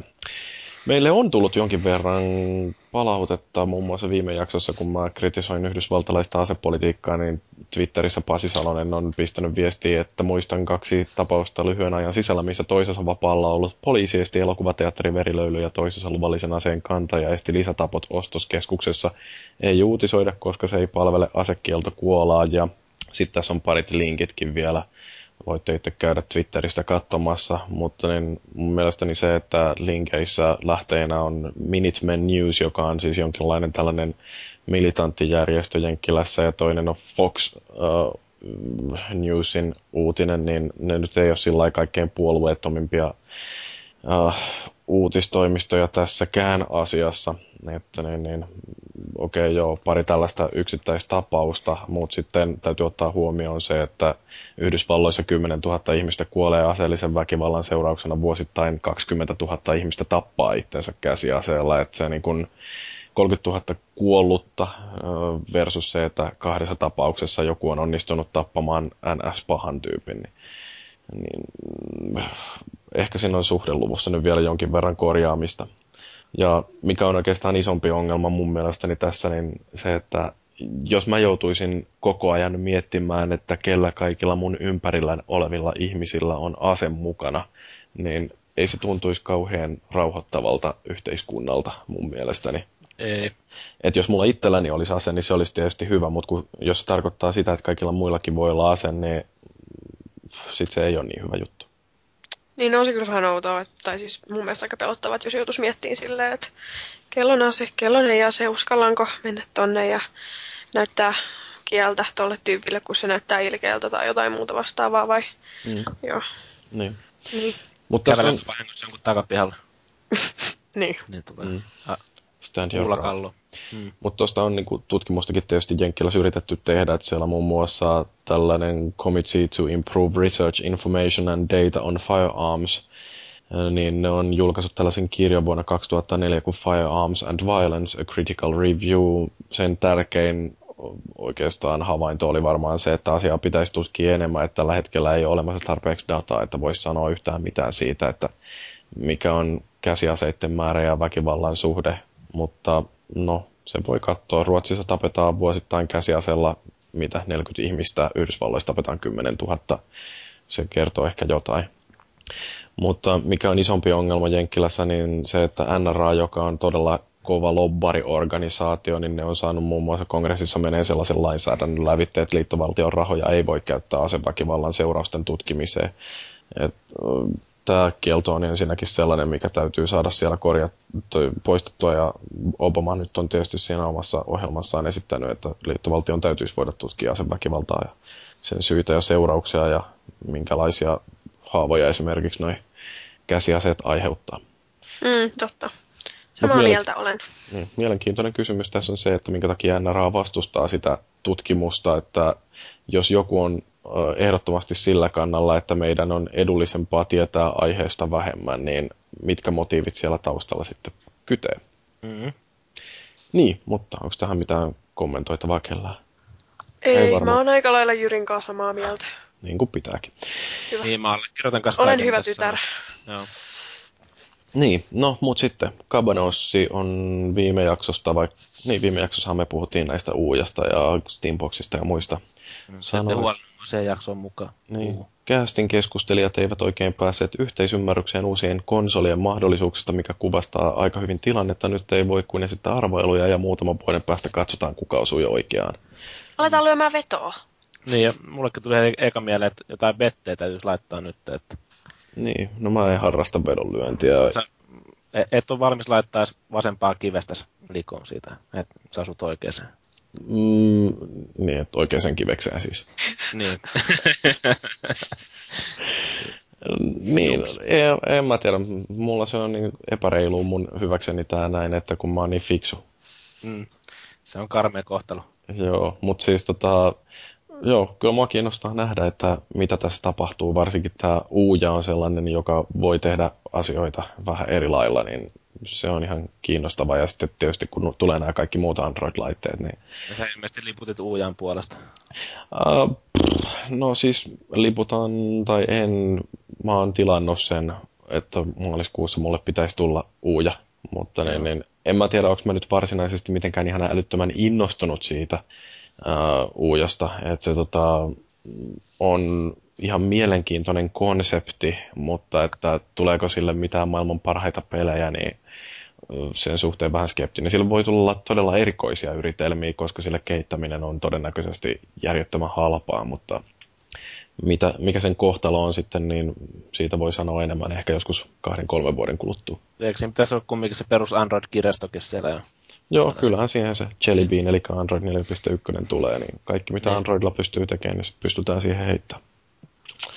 Joo, sitten muistutukseksi nyt kaikille, että meillähän on tosiaan suunnitelmissa tämä, että Konsolifin podcastin sadas jakso, joka um, on tuossa helmikuun puolivälin paikkeilla, tulee julkistukseen, niin meillä on suunnitelmissa sen nauhoittaminen livenä ää, ja yleisön edessä. Ja tällä hetkellä, kun mä laitoin foorumiketjun sinne foorumille muu keskusteluosuuteen, niin, niin tota, äh, siellä on kolme ihmistä kai ilmoittautunut, että olisi kiinnostunut tuleen paikan päälle käykää. Mä oon kiinnostunut. No joo, eli Daniel. Danielankin pääsette näkemään. Tämä todennäköisesti aiheuttaa aivan törkeän yleisöryntäyksen.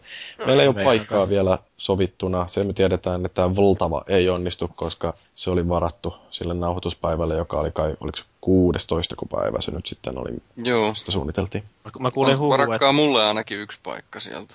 mä, mä kuulin huhu, että muun TVn puoleltakin saattaisi olla jotain kiinnostusta. Tontsa, Tontsa ei kiinnostanut, mutta tota, Mm. koska se vihaa meitä. Tontsa on paska jätkä. Se on päässyt parempiin ympyröihin, mutta to, toi Markus sanoi, että saattaisi olla kiinnostunut tulee sinne. Joo. Et No, tota, anywho, P2SI, tai lausutaanko tämä mahdollisesti Pasi, on sanonut, että toivoisin, että sadanen kastikkeen kesto hakkaisi nelinpelikästin jakso 19 eeppisen pitkä yli seitsemän tunnin mitan. Kahdeksan tuntia olisi hyvä pituus, niin kuunneltavaa riittäisi koko viikon työmatkoihin. Se voisi olla aika raaka niin kuin setti. jo, Joo. Että, Jos saa olla vahdin vaihtoja hei sillä lailla, että, Joo, si- siinä hyvä idea. Elä, eläkeläisillähän oli se joku kahdeksan tunnin keikka vai mikä ihme se nyt oikein olikaan, niin niillähän oli, oliko niillä kolme eri miehitystä niillä bändeillä ja ne vaihteli niinku niitä aina välillä.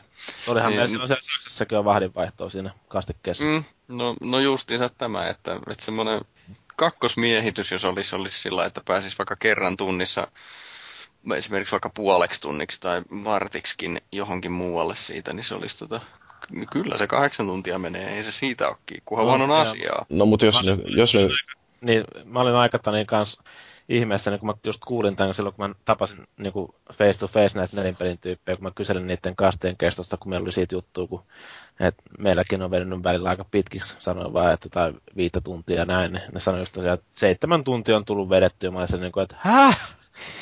Miten te pystytte siihen oikeasti istua persellänne sen aikaa? Totta kai siinä on niilläkin ollut taukoja, mutta kuitenkin. niin. On se aika raaka. Joo, mutta siis jos nyt hiifistelee ruvetaan, niin otetaan sitten mallia kerran, jo, kerralla jostain Skeptics Guide to the Universeista, joka on tehnyt 24 tunnin maratonkastin, että vedet- vedetään semmoinen sitten kerralla. Niin, Alright. Ainakin siis kolme vaihtoporukkaa. Ja striimataan se livenä. Joo, kansalit myös mukaan. Voi apua. No siis si- siinähän, siinähän voisi tosiaan niin kuin olla ihan yhtenä osiona se, että pelataan porukalla jotakin peliä, mitä kukaan muu ei ole pelannut, ja sitten keskustellaan siitä, ja siitä, siihenhän saa jo äkkiä kahdeksan tuntia, kun otetaan semmoinen peli, joka luistaa. Kyllä. One must fall. Joo. Mutta siinä taisi olla meidän palautteet. Öö, jotain viimeisiä sanoja voitte vielä heitellä. Fellu, miten se Windows 8 nyt toimii? Windows 8 rulettaa. Kyllä mä nyt tässä nauhoituksen aikana on pikkusen oppinut jo käyttäen tätä, mutta mm, no, musta tuntuu, että tämä on muokattu erilaiseksi kuin mitä nuo edelliset vain sen muokkaamisen takia, tietysti sitä puhelinta silmällä pitäen. Niin musta tuntuu, että tässä on sellaisia muutoksia, jotka nyt ei ehkä olisi niin tarpeellisia ollut. Mm-hmm. Eli äh, vanhassa vara parempia silleen. Mm. Näin se on. Ok. No, mä tota, oikeastaan me ei muistettu nyt Danielan kanssa vääntää kättä tästä Gravity Rushista, josta mulla ei ollut ihan välttämättä yhtä positiivista sanottavaa kuin mitä sä oot aikaisemmin heitellyt. Kyllä mä itsekin muistaakseni kehuin sitä joskus tuossa Niin, Hyvä. AJ. Mm. Jyri, mä en kyllä nyt sit yhtään tykkää. niin. No, mut Mä en yhtään tykkää siitä, että sä et tykkää. Huono ihminen. Niin, mä oon väärässä siis. Mm. Huono Jyri isä. Mm. Niin, mutta tota, niin, sunko mielestä siinä ohjaus oli hyvää ja juoni oli fiksu ja se ei ollut yhtään japanilainen? Juoni oli hyvä. Ohjaus oli fiksu. Ja se oli aika japanilainen. Niin, Jos, jos tykkää japanilaisesta meiningistä, niin tykkää Gravity Rushista. Hyvä peli, jos tykkää paskasta. Niin, Niin. justiinsa. Hyvä peli, jos tykkää paskasta, niinhän se oli. Kyllä. Kaksi Ja näin. kautta viiseksi, niin Joo. Tämä perinteinen Perusjuttu. arvio. Mm. No, mutta onko teillä Maagi ja Daniela jotain vielä sanottavaa No, tähän Mä loppuun? voin sanoa siitä vielä siitä Y- Yvon Strahovskista sen verran, että niin mä lueskelin jossain vaiheessa noita IMDB jotain noita keskustelufoorumeita, ja siellä joku kaveri oli kirjoittanut semmoisen avautumisen siihen, niin että se muija on niinku pilannut sen koko elämän käytännössä, että kun se on niin hyvän näköinen ja se on niinku pyöritellyt niitä Sakin tota niin, jaksoja siinä, joutuu katsomaan niitä aina tietyn väliä jo uudestaan ja sitten koittaa katsoa, että miss, missä näkyy niinku muuten sitä muijaa. Ja sitten kun se käy treffeillä, niin se aina jotenkin verrastaa niinku ne kaikki muijat siihen Yvon Strahovskiin, että niin mikä ei tunnu riittävän koskaan, että kaikki menee niinku vessanpöntöstä alas sen muijan takia. Että Mm. Joskus elämä voi potkia aika kovaa. Joo, Chuck oli ihan hyvä sarja ensimmäiset kaksi vuotta. Kyllä. Joo, mulla ei ole mitään muuta kuin, että jes mä menen huomenna salille. Jee! Uusi Yes. elämä alkaa. Tipaton tammikuu. Kyllä. Hei, mä oon nyt käynyt salilla jo monta, monta, monta kuukautta. Että ei se nyt mitenkään uusi elämä. No, Niin. mutta jokainen päivä on mahdollisuus aloittaa uusi elämä. Niinpä. Jokainen chanssi on mahdollisuus. Niin. Juu. Näin uskottelen itselleni. Kyllä. Tämä oli jakso numero 96. Kiitos kuuntelijoille, kiitos Daniela, kiitos Felis, Leo ja kiitos Maagiset. Mä oon edelleen Jyri ja ensi viikolla kukistetaan jotain tai jotain muuta vastaavaa.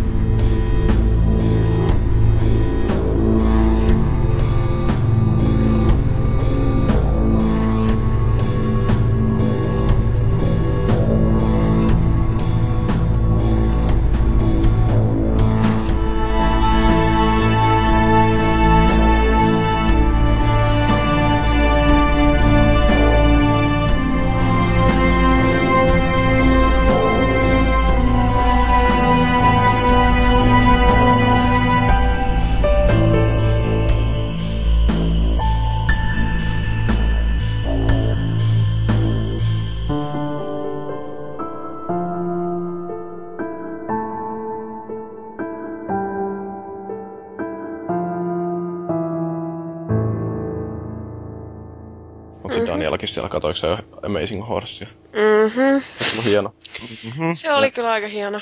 Mulle tuli mieleen se ihmeotus, jolla oli se eläinkunnan pisin penis. Joo. Eikö mä laittanut siitä joskus linkkiä tai jotain? Niin, eikö me silloin teillä katettu sitä? sorsa? Ai se oli, niin se oli meillä, joo. Voi vitsit. Siinä on tapir, jolla on It's eläinhistorian isoin. Herran Jumala. Joo. Mitä siis pystyykö se tolle... Mitä helvettiä se tekee sillä? Laahaa sitä maassa. Ei vittu. Mikä tää on masturbating turtle?